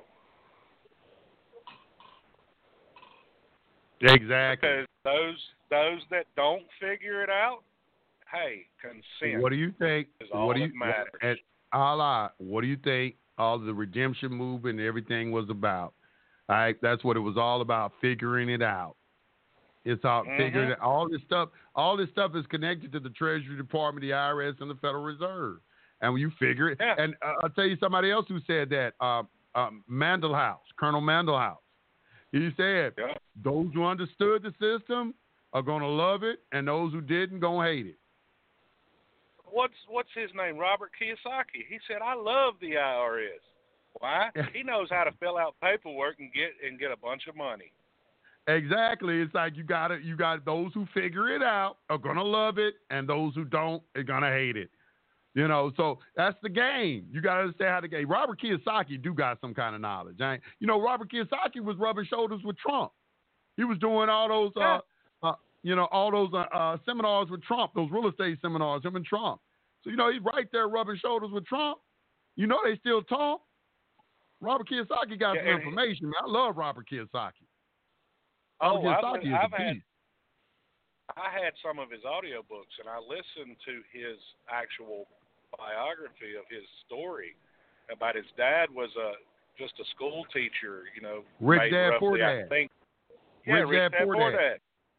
As and he first- said his best friend was a rich dad, and his rich his best friend's dad taught him everything. Yeah, I- I've read all of his books, all of them, And um, the first one was Rich Dad Poor Dad. I think the second was Cash Flow Quadrant. And in there, yet what it was about, it was teaching you you need a financial education. You teaching the importance of a financial education versus wealthy people get a financial education and poor people get degrees and everything. They learn to get an education to go work for someone. So he was explaining Yeah, in cash get- flow. Yeah, they, they get what's uh, to just to be smart enough to build the widgets. They never get smart enough to question nothing and do it on their own. Exactly. And that's what um that what changed my mind. I mean, he was a very, very big influence on me as far as having my own business and everything. Robert Kiyosaki played a very, very, very important role in that. Those books were some of the best books I'd ever read, you know, on him. You know, it was just common sense approach to the subject. And uh, he's a good teacher too. He's a very good teacher. And um, you know, the story his poor dad was his real dad. His rich dad was his friend's father. And his friend's father, I don't think he, he didn't graduate high school, but he was the richest person in Hawaii. He's the richest Yeah. person in Hawaii. And um, the difference between the two, he would go, and his father had like three degrees, all this kind of stuff, constantly complaining about money. And over here, yeah, this, and I got friends like that. I got, I got a, a, a friend. He's he's a real estate developer, country boy. He's a white guy. He's a friend of mine, and um, he ain't, he didn't finish high school. He live in a five million dollar house, got eighty acres. Hey Joe, what you know? Talk, you know, he still got his country accent. Love to go out hunt. You know, growing corn in his backyard. All kind of, you know, go. I love going over and talking to him. We real cool and everything. But um, he's a developer, and uh, he he he he showed me how they build houses. You know, he puts in the infrastructure and everything. And um, I just look at him and I, you know, even though he didn't finish high school, his intelligence when it comes to real estate, when he started talking about real estate and everything, that it seemed like that country accent leaves and almost a university prof- professor steps in. Yeah, You know what I'm saying? my friend out, you know, yeah, my my friend out in California, he started out like all of us. I mean, you get tired of the system, you start studying law, and he got to where he knew it pretty well. So he said, you know what the hell? He decided to go get his Juris Doctor, and he finished his his pre law, and he starts uh, JD uh, either this week or next week, right? And and a freaking big business just fell in his lap. Debt relief. He's got people paying him three hundred his price three hundred and thirty three dollars, not counting any documents that get mailed out to go through the administrative process to find the person with the first hand knowledge to the debt. He's already got one guy's car paid off, credit cards paid off. He's working on a mortgage right now. He said they paid him. They're just throwing money at him. I started off when I started off, I was charging more than that, a lot more. And uh, what happened was I was making a lot of money. I mean, you can see on my Facebook page I had Mercedes Benz 550, all kind of stuff. But what happened was you start getting inundated, you know, and then you start like a lot of people. I don't know if you know somebody like Polite. His name is Brother Polite, and a lot of people um, say he's crooked. He took their money, and you know I was watching that, but I I kind of understood Polite's situation. He blew up. He got so big, and one thing that a lot of us don't have is we don't have good organizational skills. Okay, and that's why it's so it's so important that um, you get a good staff. All right, you got to get a good staff. You got to you got to bring in people who can organize your business for you because as the top man, you know, it's like you're not you can't be expected to do everything. You got to have a good staff. Oh, You know, everybody who's successful has like you know like um, Napoleon Hill said in Think and Grow Rich, you have to have a mastermind group, and that group is going to be about four or five people. Um, you know, Sam Walton, he had that. He had a, a- about six people established Walmart. Two of them were computer guys. And what what blew Walmart up is when they got their own distribution system. And those two computer guys are the one that convinced Walmart to do to spend two million dollars on. it. He didn't want to do it. Walmart was cheap as hell. Yeah. He, he didn't like Yeah. spending money. He was cheap, but he was smart. He was a good businessman. When he did that, that's what blew Walmart up. They got that's why all you Yeah. put to see they put the records and all that in Walmart. They got their own distribution network. So that was and that's what the Jews did. The Jews they concentrated on distribution. They mm-hmm. got a distribution network set up. So you know, so you can you can see when I study people and things like that, what I see, everybody have a good core group of guys who know what they're doing. You got to know how to organize because if you don't organize yourself well, that's when all those allegations of um, fraud, you getting over on the people, um, and that's not really not the intent of the person to do that. He's just not organized. He's not Yeah. organized. Now, yeah, I'm developing my core group now, and it doesn't have now. I, I mean, all the people listening, what you said earlier about trust, uh, and people don't trust each other. Absolutely, 100% right. You've changed my way of thinking about things completely over the years listening to you, and you know I listen to everything. Um, I was telling my dad about the trust. Now he knew about trust. He had a family trust all my life. But now he's moved his business to a private business trust. I said, Dad, now you just need to get you another business trust that is a temp service. Run all your employees for the business trust through the temp service. Plus, you will get other people wanting to apply, and you will grow. I said, and every time you have an idea for something the business needs, start another trust.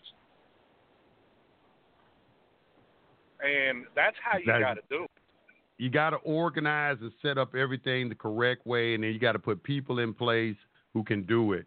And that's what it's about. It's organization is key to everything, and that's what I I lacked.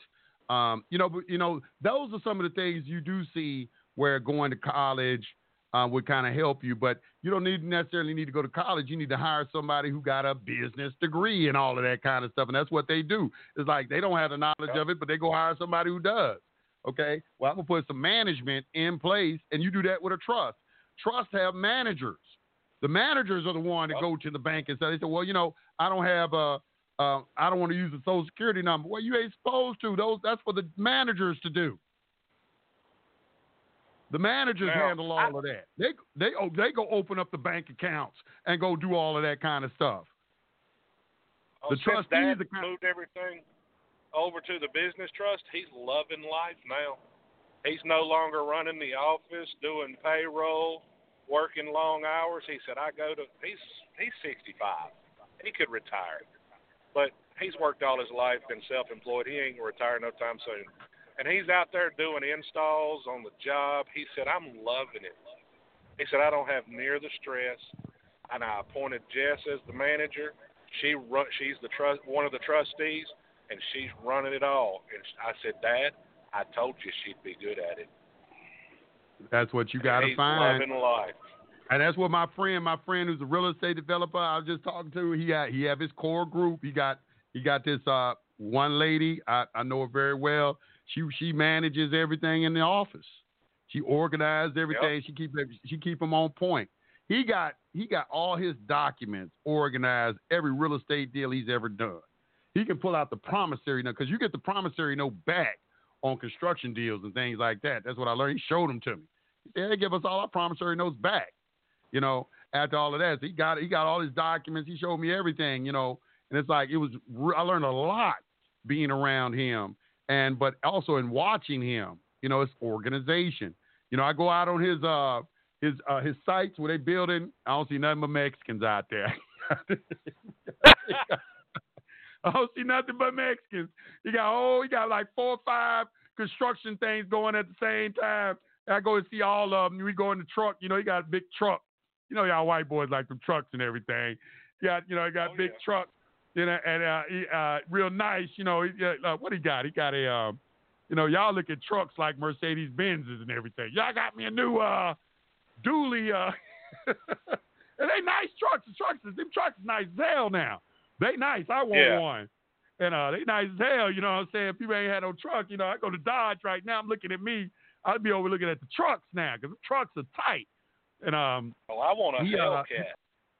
yeah, you know, you know, I drive, I drive a a, a, a Challenger right now, but you know, I'm looking at now, you know, for business, I want me a truck. I'm like, let me give me a truck and everything. You know what I'm saying? Because you know the business that because he see, I see why it's necessary because he develops land. We be driving all in the, you know, undeveloped land.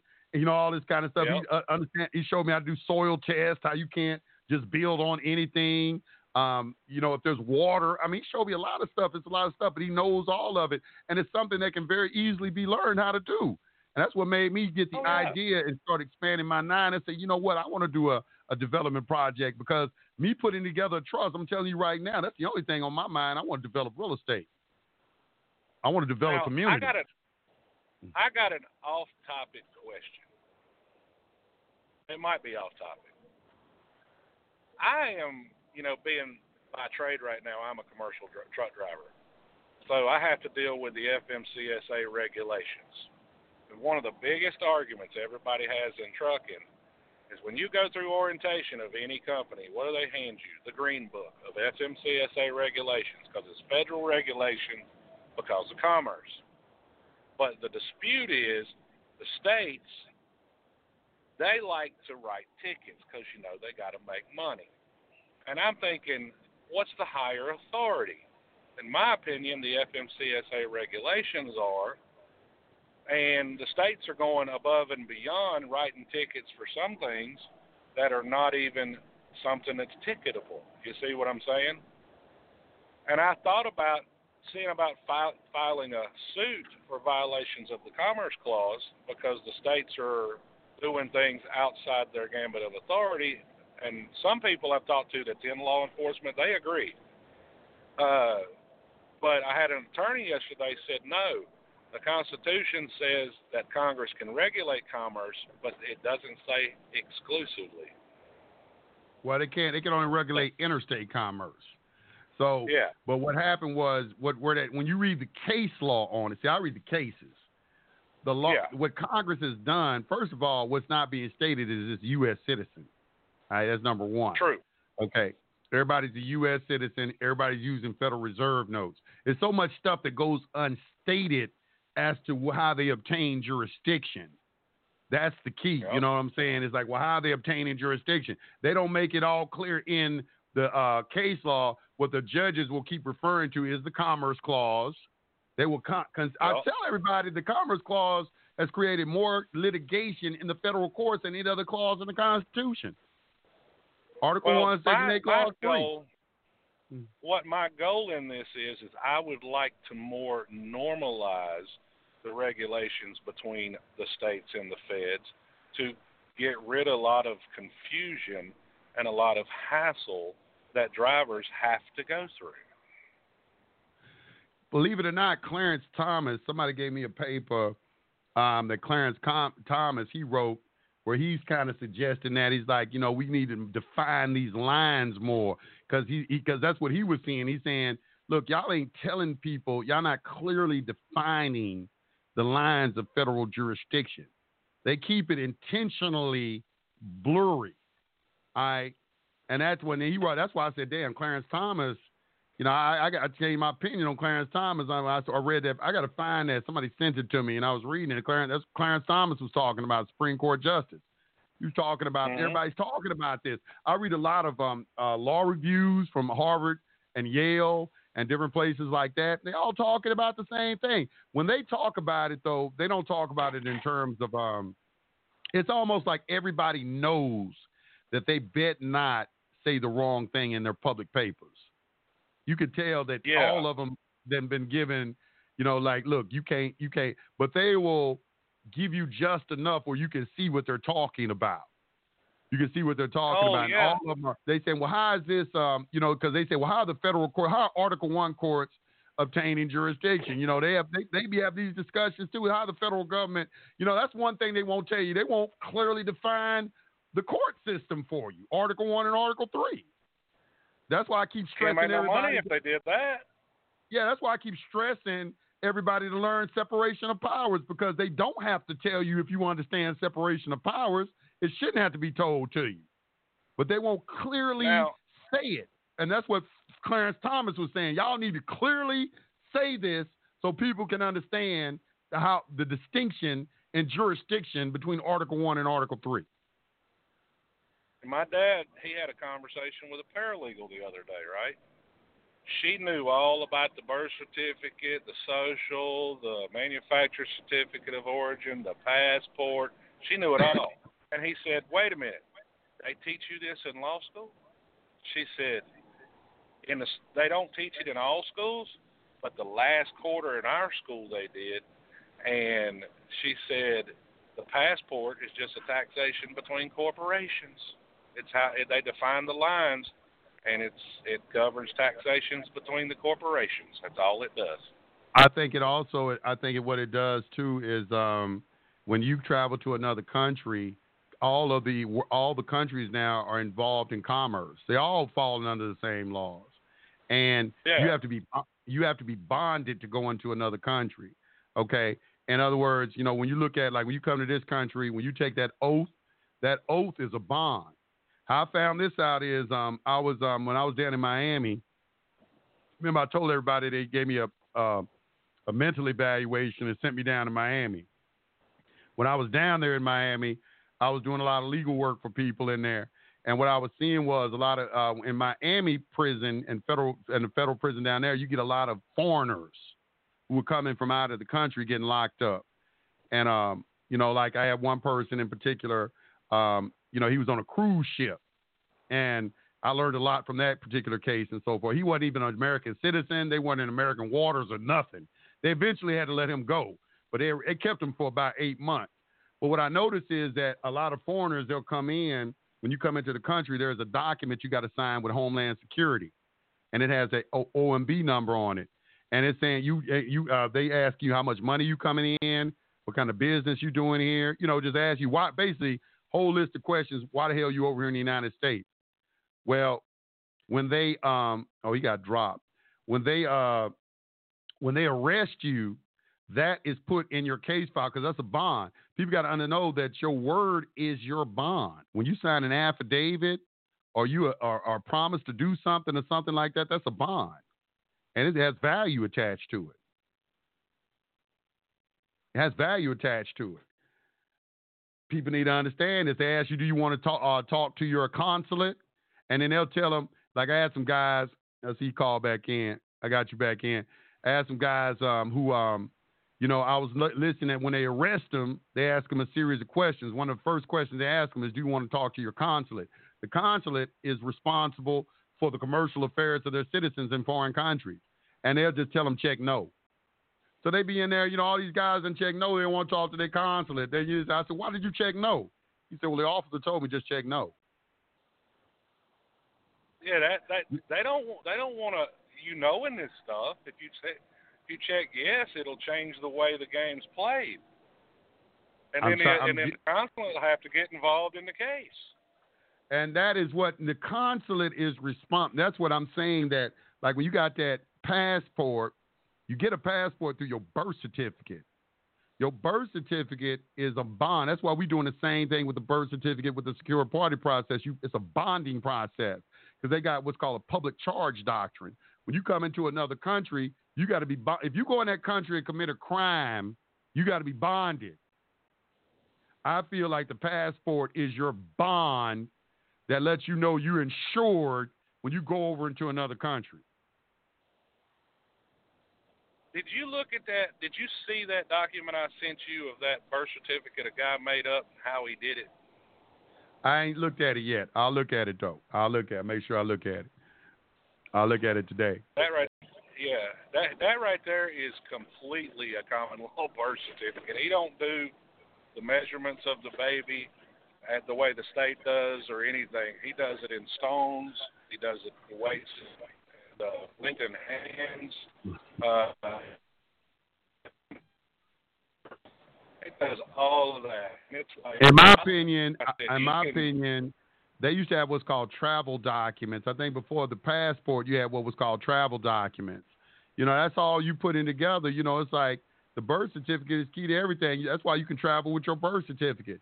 You should be able to uh, travel with your birth certificate and an affidavit of identity. That to me, that should be all you need to travel with. Some sort of picture Should ID be. and a birth certificate. Because you're private, especially if you're private. Because I've already read the treaties on it. They already said that the, I, I got law reviews where these these uh, professors saying that passports are unconstitutional because you should have the right to travel because you got a right to travel. How you going? But the argument is because of uh, national security, but really it's unconstitutional forcing someone to have Well- a passport. Yeah, forcing somebody to have a passport, I can see that, but the person does need some kind of identification. you Well, that's what I that said. You should is. be able to. Yeah. You should be able to put together an affidavit of identity, authenticate it with the State Department, and have your birth certificate, and to prove that you are a citizen of this country. And that should be enough to travel with. It should have the same force and effect as a passport.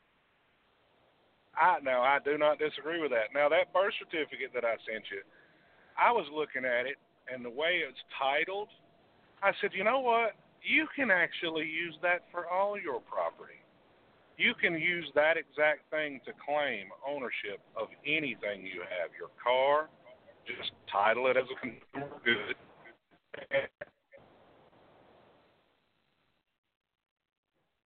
Hello. Hello. You went out. I can't hear you. I can't hear you. You went out.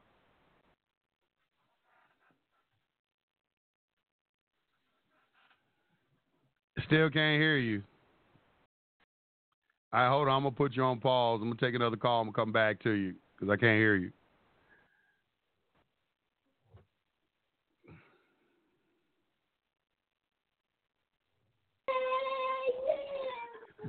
Four four three forty five fifteen. Hey. Hello? Hey. What's going on? Hey. What's going on, brother? What's Yeah, happening? um, not much, man. I, I, was touching on that. Uh, I wanted to touch on that subject that you guys were talking about with the, um, with the uh, the trust, building the community trust. yeah. Um, I was I was in the uh, trust class yesterday, and I you know I kind of asked a question about it, but you know there was a lot going on, so I guess it got overlooked. But uh, what do you believe it would take for us to come together as a you know community and kind of build a trust, have some schools together, you know, for the kids and everything, and uh, you know just just just kind of do our own thing outside of the United States. I don't man. You know, it's like our people, man. They, I mean, that's a that's an excellent question, but you know, it's like you asking a question that every probably leader that is trying to do anything for our people ask that same question. You know, it's like number one problem you got with our people is unity. That's one of the number one things that we have we have issue with. We so we so uh, splintered. We splintered in re- religion. We're splintered economically. We're splintered. We're splintered uh, politically. We there's so many divisions uh, within our community. That's a very difficult question to ask. And you know, I think that um, it would come. It would it would have to come to a point, kind of like how the Jews are. You know, like I said, I always look at the Jews. I study them.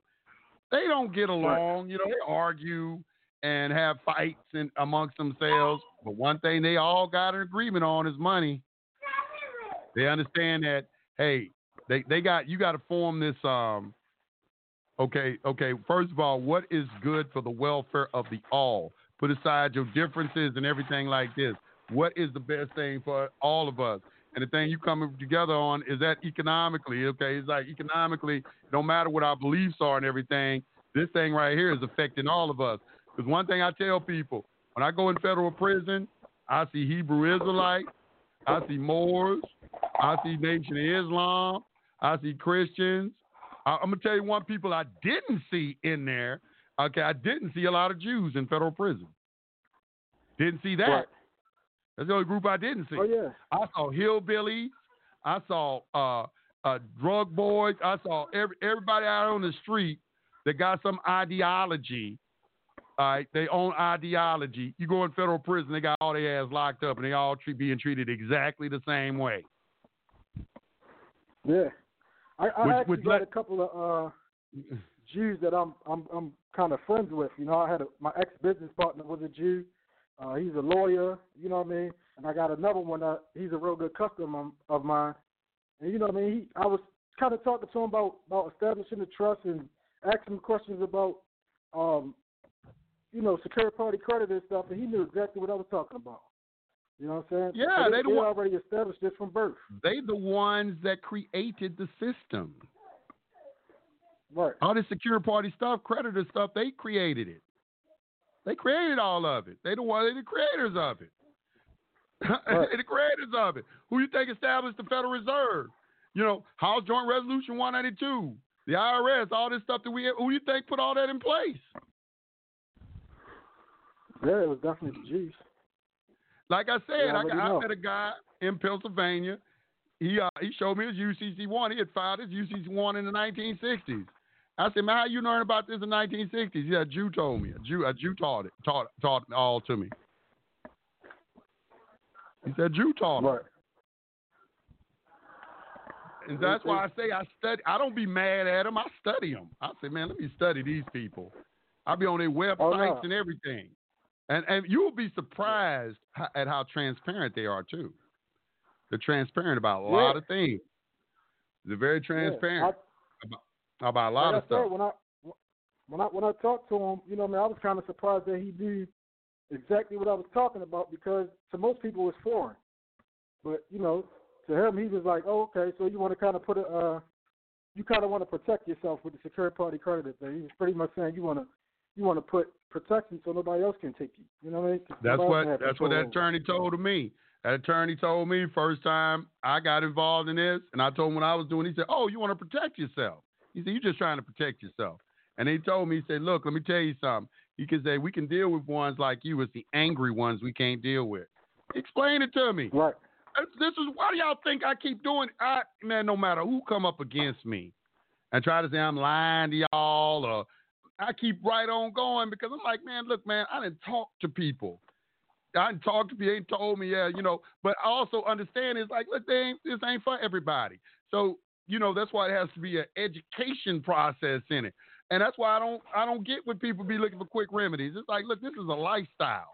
it's something you have to learn. Yeah. It's something that has to become a That's part right. of you. It ain't something that I just need to pay off my student loans. Okay, well you need to go Right. somewhere else and do that. All right, you need to go somewhere else and do it. Because you know it's like that's all you want to do. You know, yeah. As soon as you get through with that, you're gonna be through. So the thing is, is like that's not what it's built for. That's why you see so many people failing because they they'll learn. The reason there's so much case law and so much videos on YouTube because it's all people looking for quick remedies. They got in trouble. They heard about this because uh, usually people only hear about it when they get in trouble. All right, so they they in the middle of a Right. case. Case ain't going too well. They heard about a secure party. Now they coming over here and say, "Can I get out of this case?" And I'm like, Right. I mean, you want me to condense like three years? Like I already know it's going to take you about three years to understand all of this, but you got a case going on in the next eight months, and somehow, some way, you think you're going to learn enough or get enough information to help you out in that situation in that short period of time. And I just don't see it. You know, I, I'm not really Yeah, seeing it. You know, That's- that's I know you don't have man. any That's other options, and you got to study it. So I'll teach it to you, but I'm not going to say your dream and make you think that, hey, this is gonna this is gonna work. You know, so they'll say, oh, I don't work out. You where the remedy at? You know, where's the remedy? The remedy is in you having a firm understanding of this. Once you get an understanding of it, you ain't gotta ask too many questions about anything. You understand what you're doing when you get to that point. Right. And that's the point you got to get to.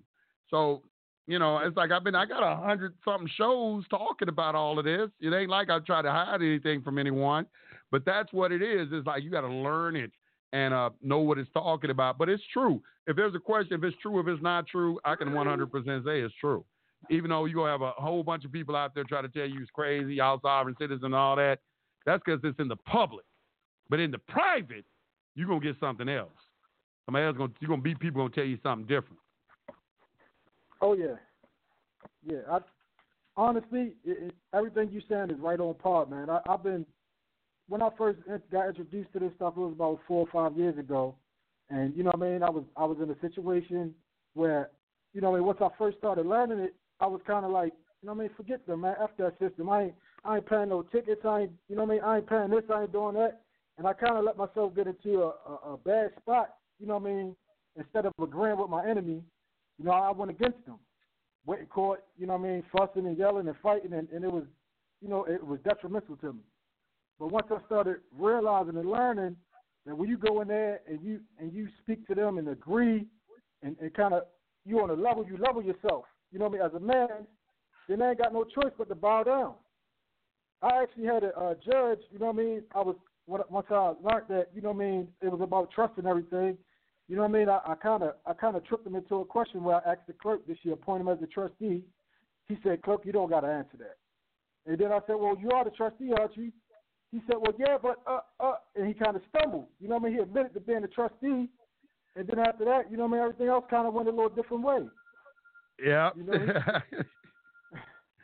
and that, It- it- and it- that's it's crazy. And probably what happened to you after that, you like, man, I cannot believe that it's like, man, that's real.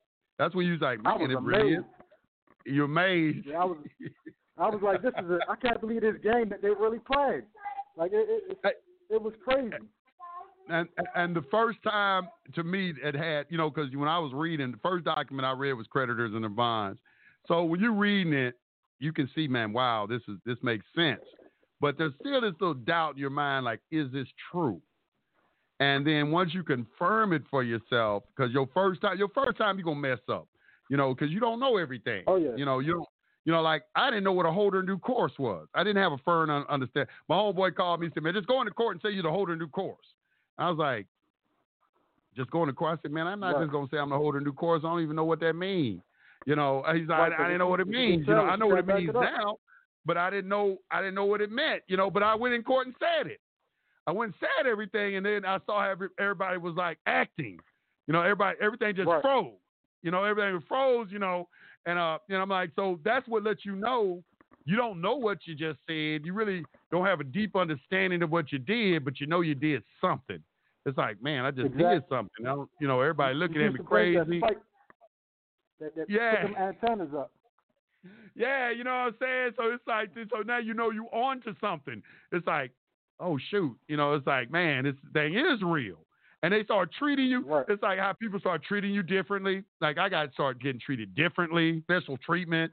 Um, they kept me separated from people. They started separating me from other people, and there's all kind of stuff. You know, it was like, you know, just that stuff just changed.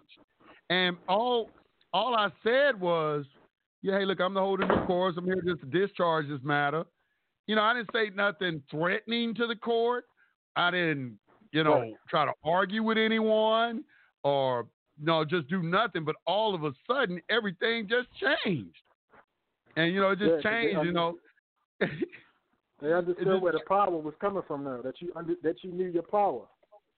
Ex- They- they- they exactly, and you know, and it's like I had a friend. He was a son of a uh, of a sheriff, and um, one of the documents that he was very very interested in. He was a very very intelligent guy, and uh, he was really interested in um, that abatement of common law by Don Quixote. He was just reading it, and we were just having a discussion, and he was talking to his father, and he, uh, you know one thing that he always said, and I always remembered. He said, "Why do you think?" He said, "Do you think they will come out and just admit this to you?" You say you now what he said to me. He said you think they are going to admit publicly that they got people in slavery Right. because can't. acknowledging acknowledging all of this, that's what they would be admitting. He said, Right. of course they're not. They're going to deny it. To acknowledge any of this would be to acknowledging that you got everybody in slavery. Right. And once you understand and- that, stand the pushback. Why they're not acknowledging it and everything? Because to acknowledge it means, hey, eh, y'all slaves. So Howard Freeman said it, and the UCC connection. That UCC connection had a big impact on me too. Howard Freeman is a beast. I'm trying to tell you, he did some good research. He did some real good research. Howard Freeman was a very Now I gotta- intelligent guy. I gotta write that down. UCC connection by Howard Freeman. Howard Is Freeman, yeah. website? I got did a video on it on YouTube. I did a video on I, it I on might, YouTube. I seen it there. I, I might, I might have seen Yeah. it there. I, I watched I did pretty it. much all your Yeah, and that's why I did a video on it because it had such an impact on me because he was explaining the Erie versus Railroad, what happened in 1938, um, why they can't acknowledge things in court. You know, he's explaining a lot of things, and it just made sense to me because, and then especially after you talk to people and they acknowledge, like the first time I did a letter of rogatory, I wish I still had that letter. I kept that letter for years. I just misplaced it, but it was an attorney. When I sent him that letter of rogatory, he wrote me back, and I think what it was is that at first he thought I was like, you know, because this is what it is. They got there's people out there that know this so well that they just give them what they want. And I think at first he thought I was one of those people. And um, because he wrote me a letter like praising me, like, "Wow, how'd you learn this?" He said, "I, I really have to give you credit, you know, and all of this." And I was shocked to get the letter. I actually had a letter stating this. I actually had Right. the evidence in my hand, and I kept it for a long time. But later on, I think they figured out, and he figured out like this guy just learning all this stuff. He's just learning all of this. Yeah. He don't really know what he's doing. Yeah, because it's, it's, it's the more the, the further along you are, the more you see that you ain't know nothing in the beginning. Like it- it's you thought you knew something, and then it changed. And it's like every time. That's why, like me personally, I got a I got a lot of situations, you know what I mean, that I need to deal with. But I I want to be full in the knowledge before I deal with them. I can't just jump out there and then you know what I'm saying I'm I'm looking like a fool because I halfway know it. So I've been I've been studying, you know what I mean, listening to you. Um, there was some other people I listened to that kind of led me towards you, and I'm and I'm you know what I mean grateful that they led me to your path because they weren't really telling me nothing. They wasn't giving me what I needed. Coming into you with the SPC University and everything, man, that's that's you put everything out there for everybody just to study. You know, that's all you gotta do is study. You got to study and, and and what happens is, um, you know, it's like over time, you know, you get to a point where you become comfortable. Like if you're in court, you know, you just know what to say. It, you don't even have to depend. Yeah. So like your your first your first thing you you you do is you memorize what to say. Why I tell people Right. to memorize what to say is because that eventually morphs into a natural dialogue. You start off memorizing certain things to say, like I'm the holder in due course, here's a third party intervener, making a special appearance. I you just memorize that. You might not know what everything is saying. But when you get to the point where you understand what you're saying, uh, it morphs into a natural conversation that you could have in there, natural responses because you and can back everything. up your word. Yeah, you just instinctively know how to uh, respond to something with a question. You know what I'm saying? It just it just morphs into that because your understanding then got so high now in what you're doing and what you're saying that you understand what their intent is. Okay, their intent. I know right now that you're gonna do whatever you can to get me into some sort of contract. All right. And once you understand that everything, like when you're in court, one of the things you have to understand in court is nothing the judge says is without purpose. Mm-hmm. So you always Nothing, on your even- guard and you're alert. You're listening to everything. Especially when they ask you, do you understand? Yeah, if, if nothing that is being said to you is without purpose, Right. everything being said to you has a purpose. Once you understand that, now you're on alert. You won't relax because see, a lot of these guys relax and get comfortable, start just engaging the judge into a conversation, and then wondering why they get jammed up. It's like nah, everything from the from the time you step in that door and you start getting engaging them in a conversation, especially if you're on the record, everything has purpose. Yep. They well, they highly trained. at all times. You got to respect. It's, you got to like also a respect, battle. You also got to respect them um, in the level of knowledge and expertise that they have. It's like judges are they trained in psychology, okay? Mm-hmm. Because there's a psychological thing. They are trained also in esoteric sciences. You know what I'm saying? So it's a lot of other things going on too. That like one of the things why you see me put so much esoteric PDFs out is you got to start training yourself in that too. You got to know Oh, some esoteric sciences too. You know, you just can't just know. You know, it's a lot of different things you have to. Oh, you got to ele- You got to understand that you've been dumbed down. That they looking at you like at the bottom of the barrel of society. That you you ain't serving no purpose whatsoever. As just only thing Right. you do is just as a slave or something like that. So you just insignificant, and they let you notice when you watch shows like Star Trek. Like you know, I'm like looking at the new Star Trek. Okay, the whole crew, everybody is highly intelligent on the whole damn crew. Mm-hmm. Everybody been highly trained and highly educated. Okay, you don't fall into that category. So what use are there for you? So you you see what I'm saying? So you start paying attention to things you start paying attention to things, and you know, you start seeing like, okay, you know, I see, you know, it's like I haven't been educated to a certain level, so you got to fall in love with educating yourself. You got to self-educate yourself. You got to make that your first priority. Knowledge, knowledge, man. Knowledge is everything. Knowledge is everything. you know what I'm saying? You can't just be power. When they say knowledge is power. It's power. If you want to empower yourself, you got to increase your knowledge. And you know, and and not everybody does that because everybody's like they involved in the mundane things, and that's just not their thing. They're not interested in that. They're more interested in just surviving or pleasure. That's another thing. You know, you Mhm. can't become too you can't become too overly involved with pleasure. Just Right. pleasure, pleasure, pleasure. How can I have a good time? How can I have fun? Fun, fun, fun, fun, fun. Pleasure, pleasure, pleasure, pleasure. pleasure. You know, it, life don't work Yeah. like that. That's that's all distractions put there to keep you away from the real knowledge. You know what I'm saying? A lot of people don't understand that. I had to, you know, kind of start understanding that myself because there was a lot of things that I was doing that kept me away from, you know, what I mean, my studies and everything, and it was all about pleasure. But once once you get down into the studies, you start to see that all that stuff is keeping you away from the truth. You know what I'm saying? Yep. All that stuff is dumbing you down. It's, it's pulling you back.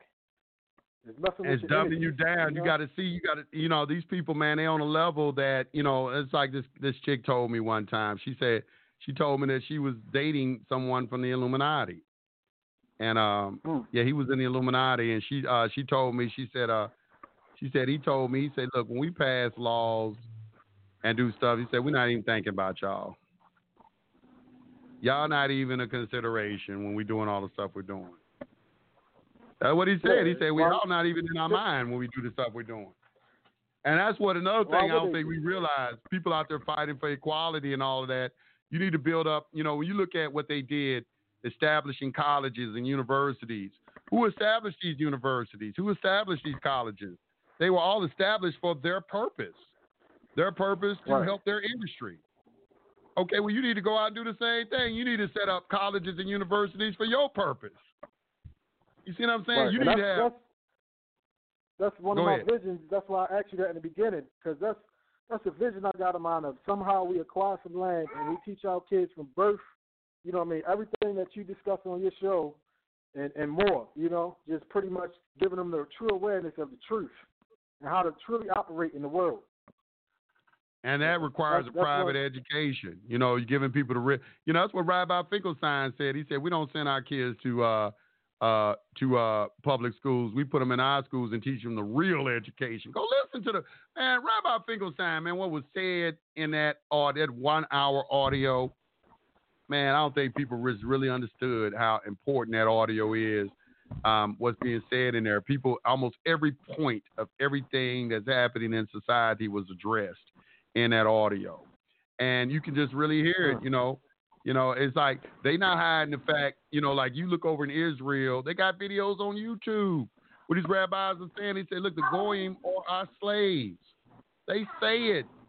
They say it. They say, "Look, you know, we are the chosen people, and you know, it's point where all the goyim we're going to live in paradise, and all the goyim are going to be our slaves. They work for us. That's what they were. That's that's what they was created for, to be our slaves. Now, somebody might take issue with that, but it's almost come to a point where, well, how can you debate them on that point? They control the banking, they control the media, the music, um, the court system. Right. Okay, well, they got everything on lock. Well, who's going to debate with them? Okay, but now I got to understand. Well, how did that happen? Well, number one is because you're not concerned with your race.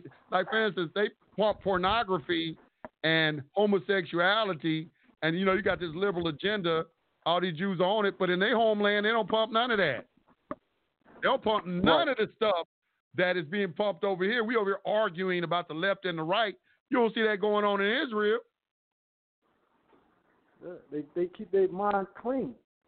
You know what I mean? That's what it's about. Being, being, being having a clean mind, then everything else falls in line. That's who we should be modeling ourselves after. That's who we should be looking at. You should be study just how they study you. You need to study them. Study them. That's true. That's right. Uh, All right, brother. I got, I I gotta take one more another thing. call. Um, Okay, I just want to say I appreciate you, man. Um, if you need, you know what I mean, some soldiers on the front line to come help you start everything up, brother, I'm right here. You know what I'm saying? You can, uh, you can catch me in the Trust Weapon. My name is Michael Leakis. And um, All right. know, I appreciate it, brother. I appreciate you. I will. I will do just that. I'm thinking about having like doing a live face-to-face seminar, so everybody can meet everybody face-to-face. You know, I like to meet people face-to-face, and then maybe we can sit down and hash some things out. Okay. all right, I'm with it. I appreciate it. All right, brother. All right. All right. All right. Go to my fi- my final call. Go over here. 412-1568, Pennsylvania. Hey, how you doing? Hey, what's happening? Perfect Tell me black. something good, man. Every time I come in here, man, you you got some really good stuff, man. But I you know, my, I, I wanted to ask you when you spoke about the letter of rogatory. Is there any sort of like case law on a letter of rogatory? I mean, No, I it's private. It's private. It's a contract. It's private. You know, it's private. It's, Okay. it's a private communication between you and your attorney. You're giving them instructions. You know, you got to think about it. It's your life. It's your case. You know, you're supposed to be telling them what to do. But they'll come in. They'll say, well, you know, he's not. He's asked me to do something that it goes against. Um, they usually all say the same thing, and then they'll point him as standby counsel. The thing about it is, the reason why you're doing it is he's either going to do what you tell him to do, or he's going to be in dishonor. And it's about Mhm. the the whole reason you're doing that is because of the principle of staying in honor at all cost. All right, that's one of Mhm. the rules. You can't if you go into dishonor, then you're going to lose. So you stay in honor by accepting him, giving him instructions, and then if he goes into dishonor, you document his dishonor, and then you can take over the case. But just firing the uh, public defender off the rip is a dishonor. That's why I gave people the four rules. You know, you got public and private don't mix. There is no money. Uh, stay in honor at all costs, and do not participate in public controversy. Don't argue in court. So those rules and everything to this game and everything, the purpose of that is to stay in honor. That goes up. That falls under the heading of staying in honor at all costs. All right. Well, it's a ask you, dishonor when- to just fire your attorney.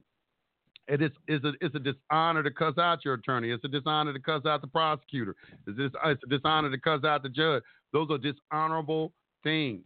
So one of the things in this also that a lot of people who are unsuccessful is that they do not focus enough on that one principle, staying in honor at all costs. They don't understand what it means to stay in honor. hmm Well, what I wanted to ask you, as far as when you said stay in honor, are you using any Uh, the articles in the UCC? Because you know, the article, UCC. Uh, I'm not using about, none of you know, or I'm not I'm- using the articles and nothing because I'm a private person. Everything I do is based off contracts. I'm not using no code Okay. sections out of no nothing. All right, it's ba- b- uh, contract makes the law. When All you're doing with I'm- your attorney, that's a I'm- contract.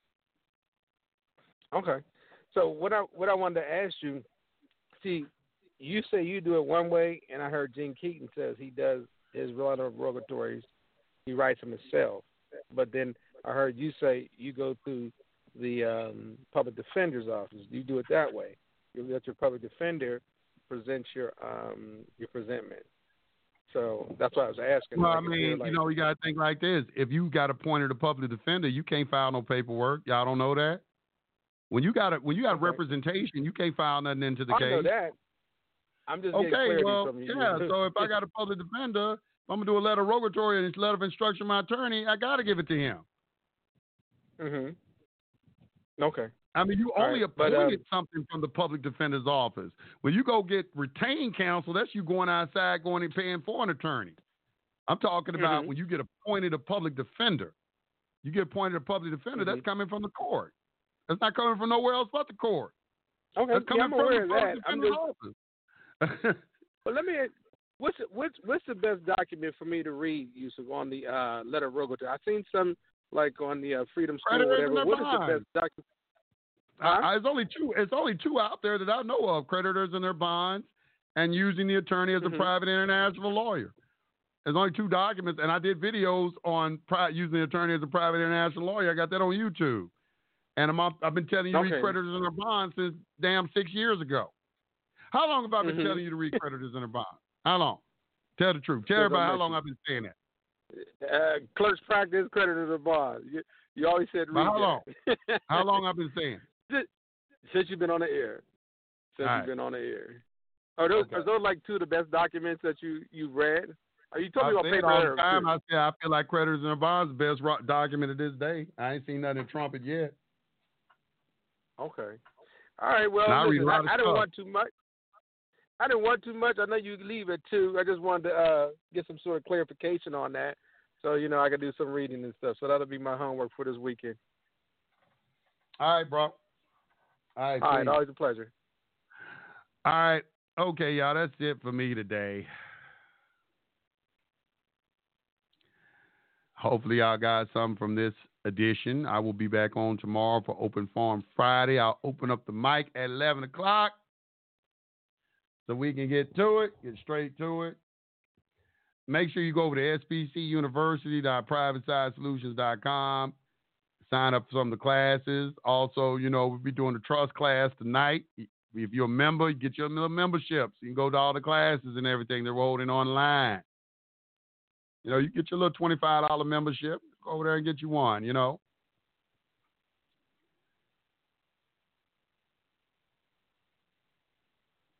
Also, I got any other announcements? I don't think I got no more announcements other than that. Well, I want to thank everybody for listening today. I want y'all to have a good day, and I will be back on tomorrow uh, around this same time, same bad time, same bad channel, okay? I want to say peace to all the guys and goddesses, and y'all have a very wonderful afternoon. You're, you're, you're listening to Yusuf L on the baddest radio network on the planet, High Frequency Radio.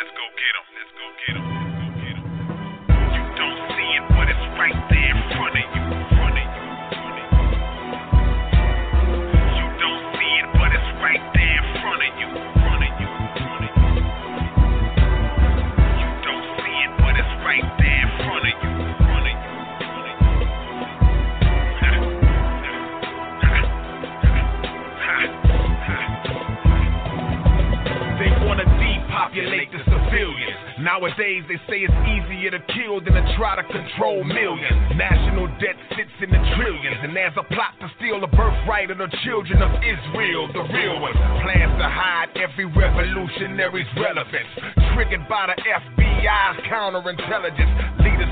Jailed unjustly by its director, the aggressor, J. Edgar Hoover, the racist cross-dresser. His orchestration of hatred-laced investigations, the infiltration of civil rights organizations, assassinations, character defamations through media, even today used in deceiving and misleading you. Believing the war-motivated lies they're feeding you. Corporate America fees get greedier and greedier. Neocons hate the poor, they spent years denouncing them. The poor built this country, but nobody's looking out for them. You don't see it, but it's right there in front of you. Left side, right side, over you and under you. You don't see it, but it's right there in front of you. Right side, left side, over you and under you. You don't see it, but it's right there in front of you. Left side, right side, over you and under you. You don't see it, but it's right there in front of you. Right side, left side, Propaganda and TV nonsense keep people unconscious, pompous, governments keep sponsoring bomb hits. Honesty is far gone, the land is a war zone. Your family and your children consuming animal hormones. Nothing is organic, nearly everything real is gone. Fast food places and the great meat with silicone. Every day we pay for it, now the whole nation's sick. Addictive and money driven drugs are what the patients get. Any natural remedy, the FDA sanctions it. Cause they don't want the cure, they want the money that they make from it. The USA's a corporation, wealth is the emphasis. Prison industrial complexes, slave businesses, stock market interested. The reason that they build them in advance is cause they know eventually they're gonna fill them. Orchestrated a system to incarcerate your children and project future inmates based on that to make millions. You don't see it, but it's right there in front of you. Left side, right right there in front of you. Right ah, side,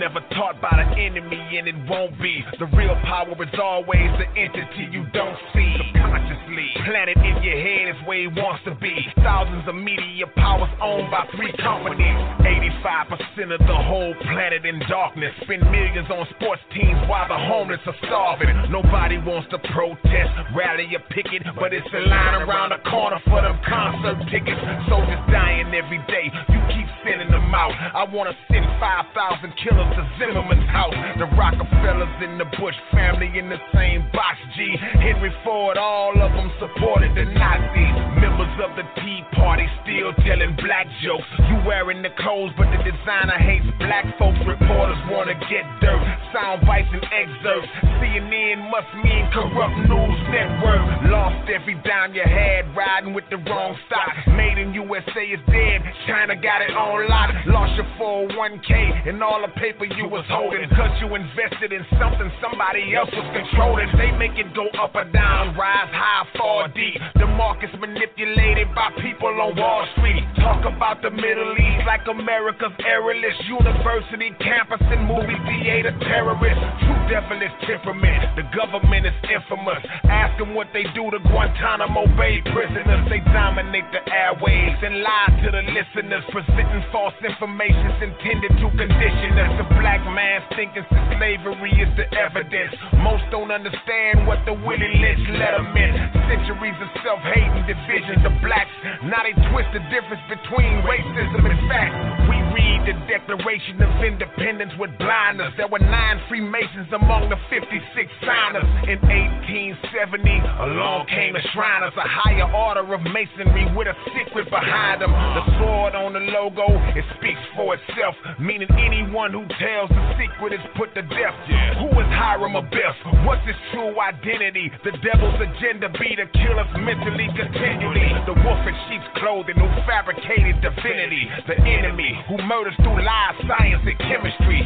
Trickery and industry. For power they forever plot. You went to war to fight for a freedom that you never got. Dirty chess moves executed by the hidden hand. Now they plotting on a way to go to war with Iran. Same game used again. Same wicked methods born. Just like Paul Wolfowitz had done before a desert storm. The government is broke. They can't cater to your needs. Planned Parenthood persuading to kill your future seeds. The school system misleads. They money hungry savage vultures. If you chase degrees, you better get you one in agriculture. Now it's questions in the music. Are you in that other mix? Why the hell you covering your eyes and throwing up the sticks? Did you give your soul away? A price that you cannot afford? Did you take from Satan what you could have got from the Lord? God is DNA, baffling it might seem. His existence is rooted in the number 19. His origin comes from where the mathematics say it's from. D, the fourth letter, N is 14 and A is 1. Who prevailed in the end, the divine or the evil? This war that's going on is for the minds of the people. Calamities keep increasing, world confusion bound to deepen. Nobody can take control of their surroundings if they sleeping don't see it, but it's right there in front of you. Left side, right side, over you and under you. You don't see it, but it's right there in front of you. Right side, left side, over you and under you. You don't see it, but it's right there in front of you. Left side, right side, over you and under you. You don't see it, but it's right there in front of you. Right side, left side, over behind and under you.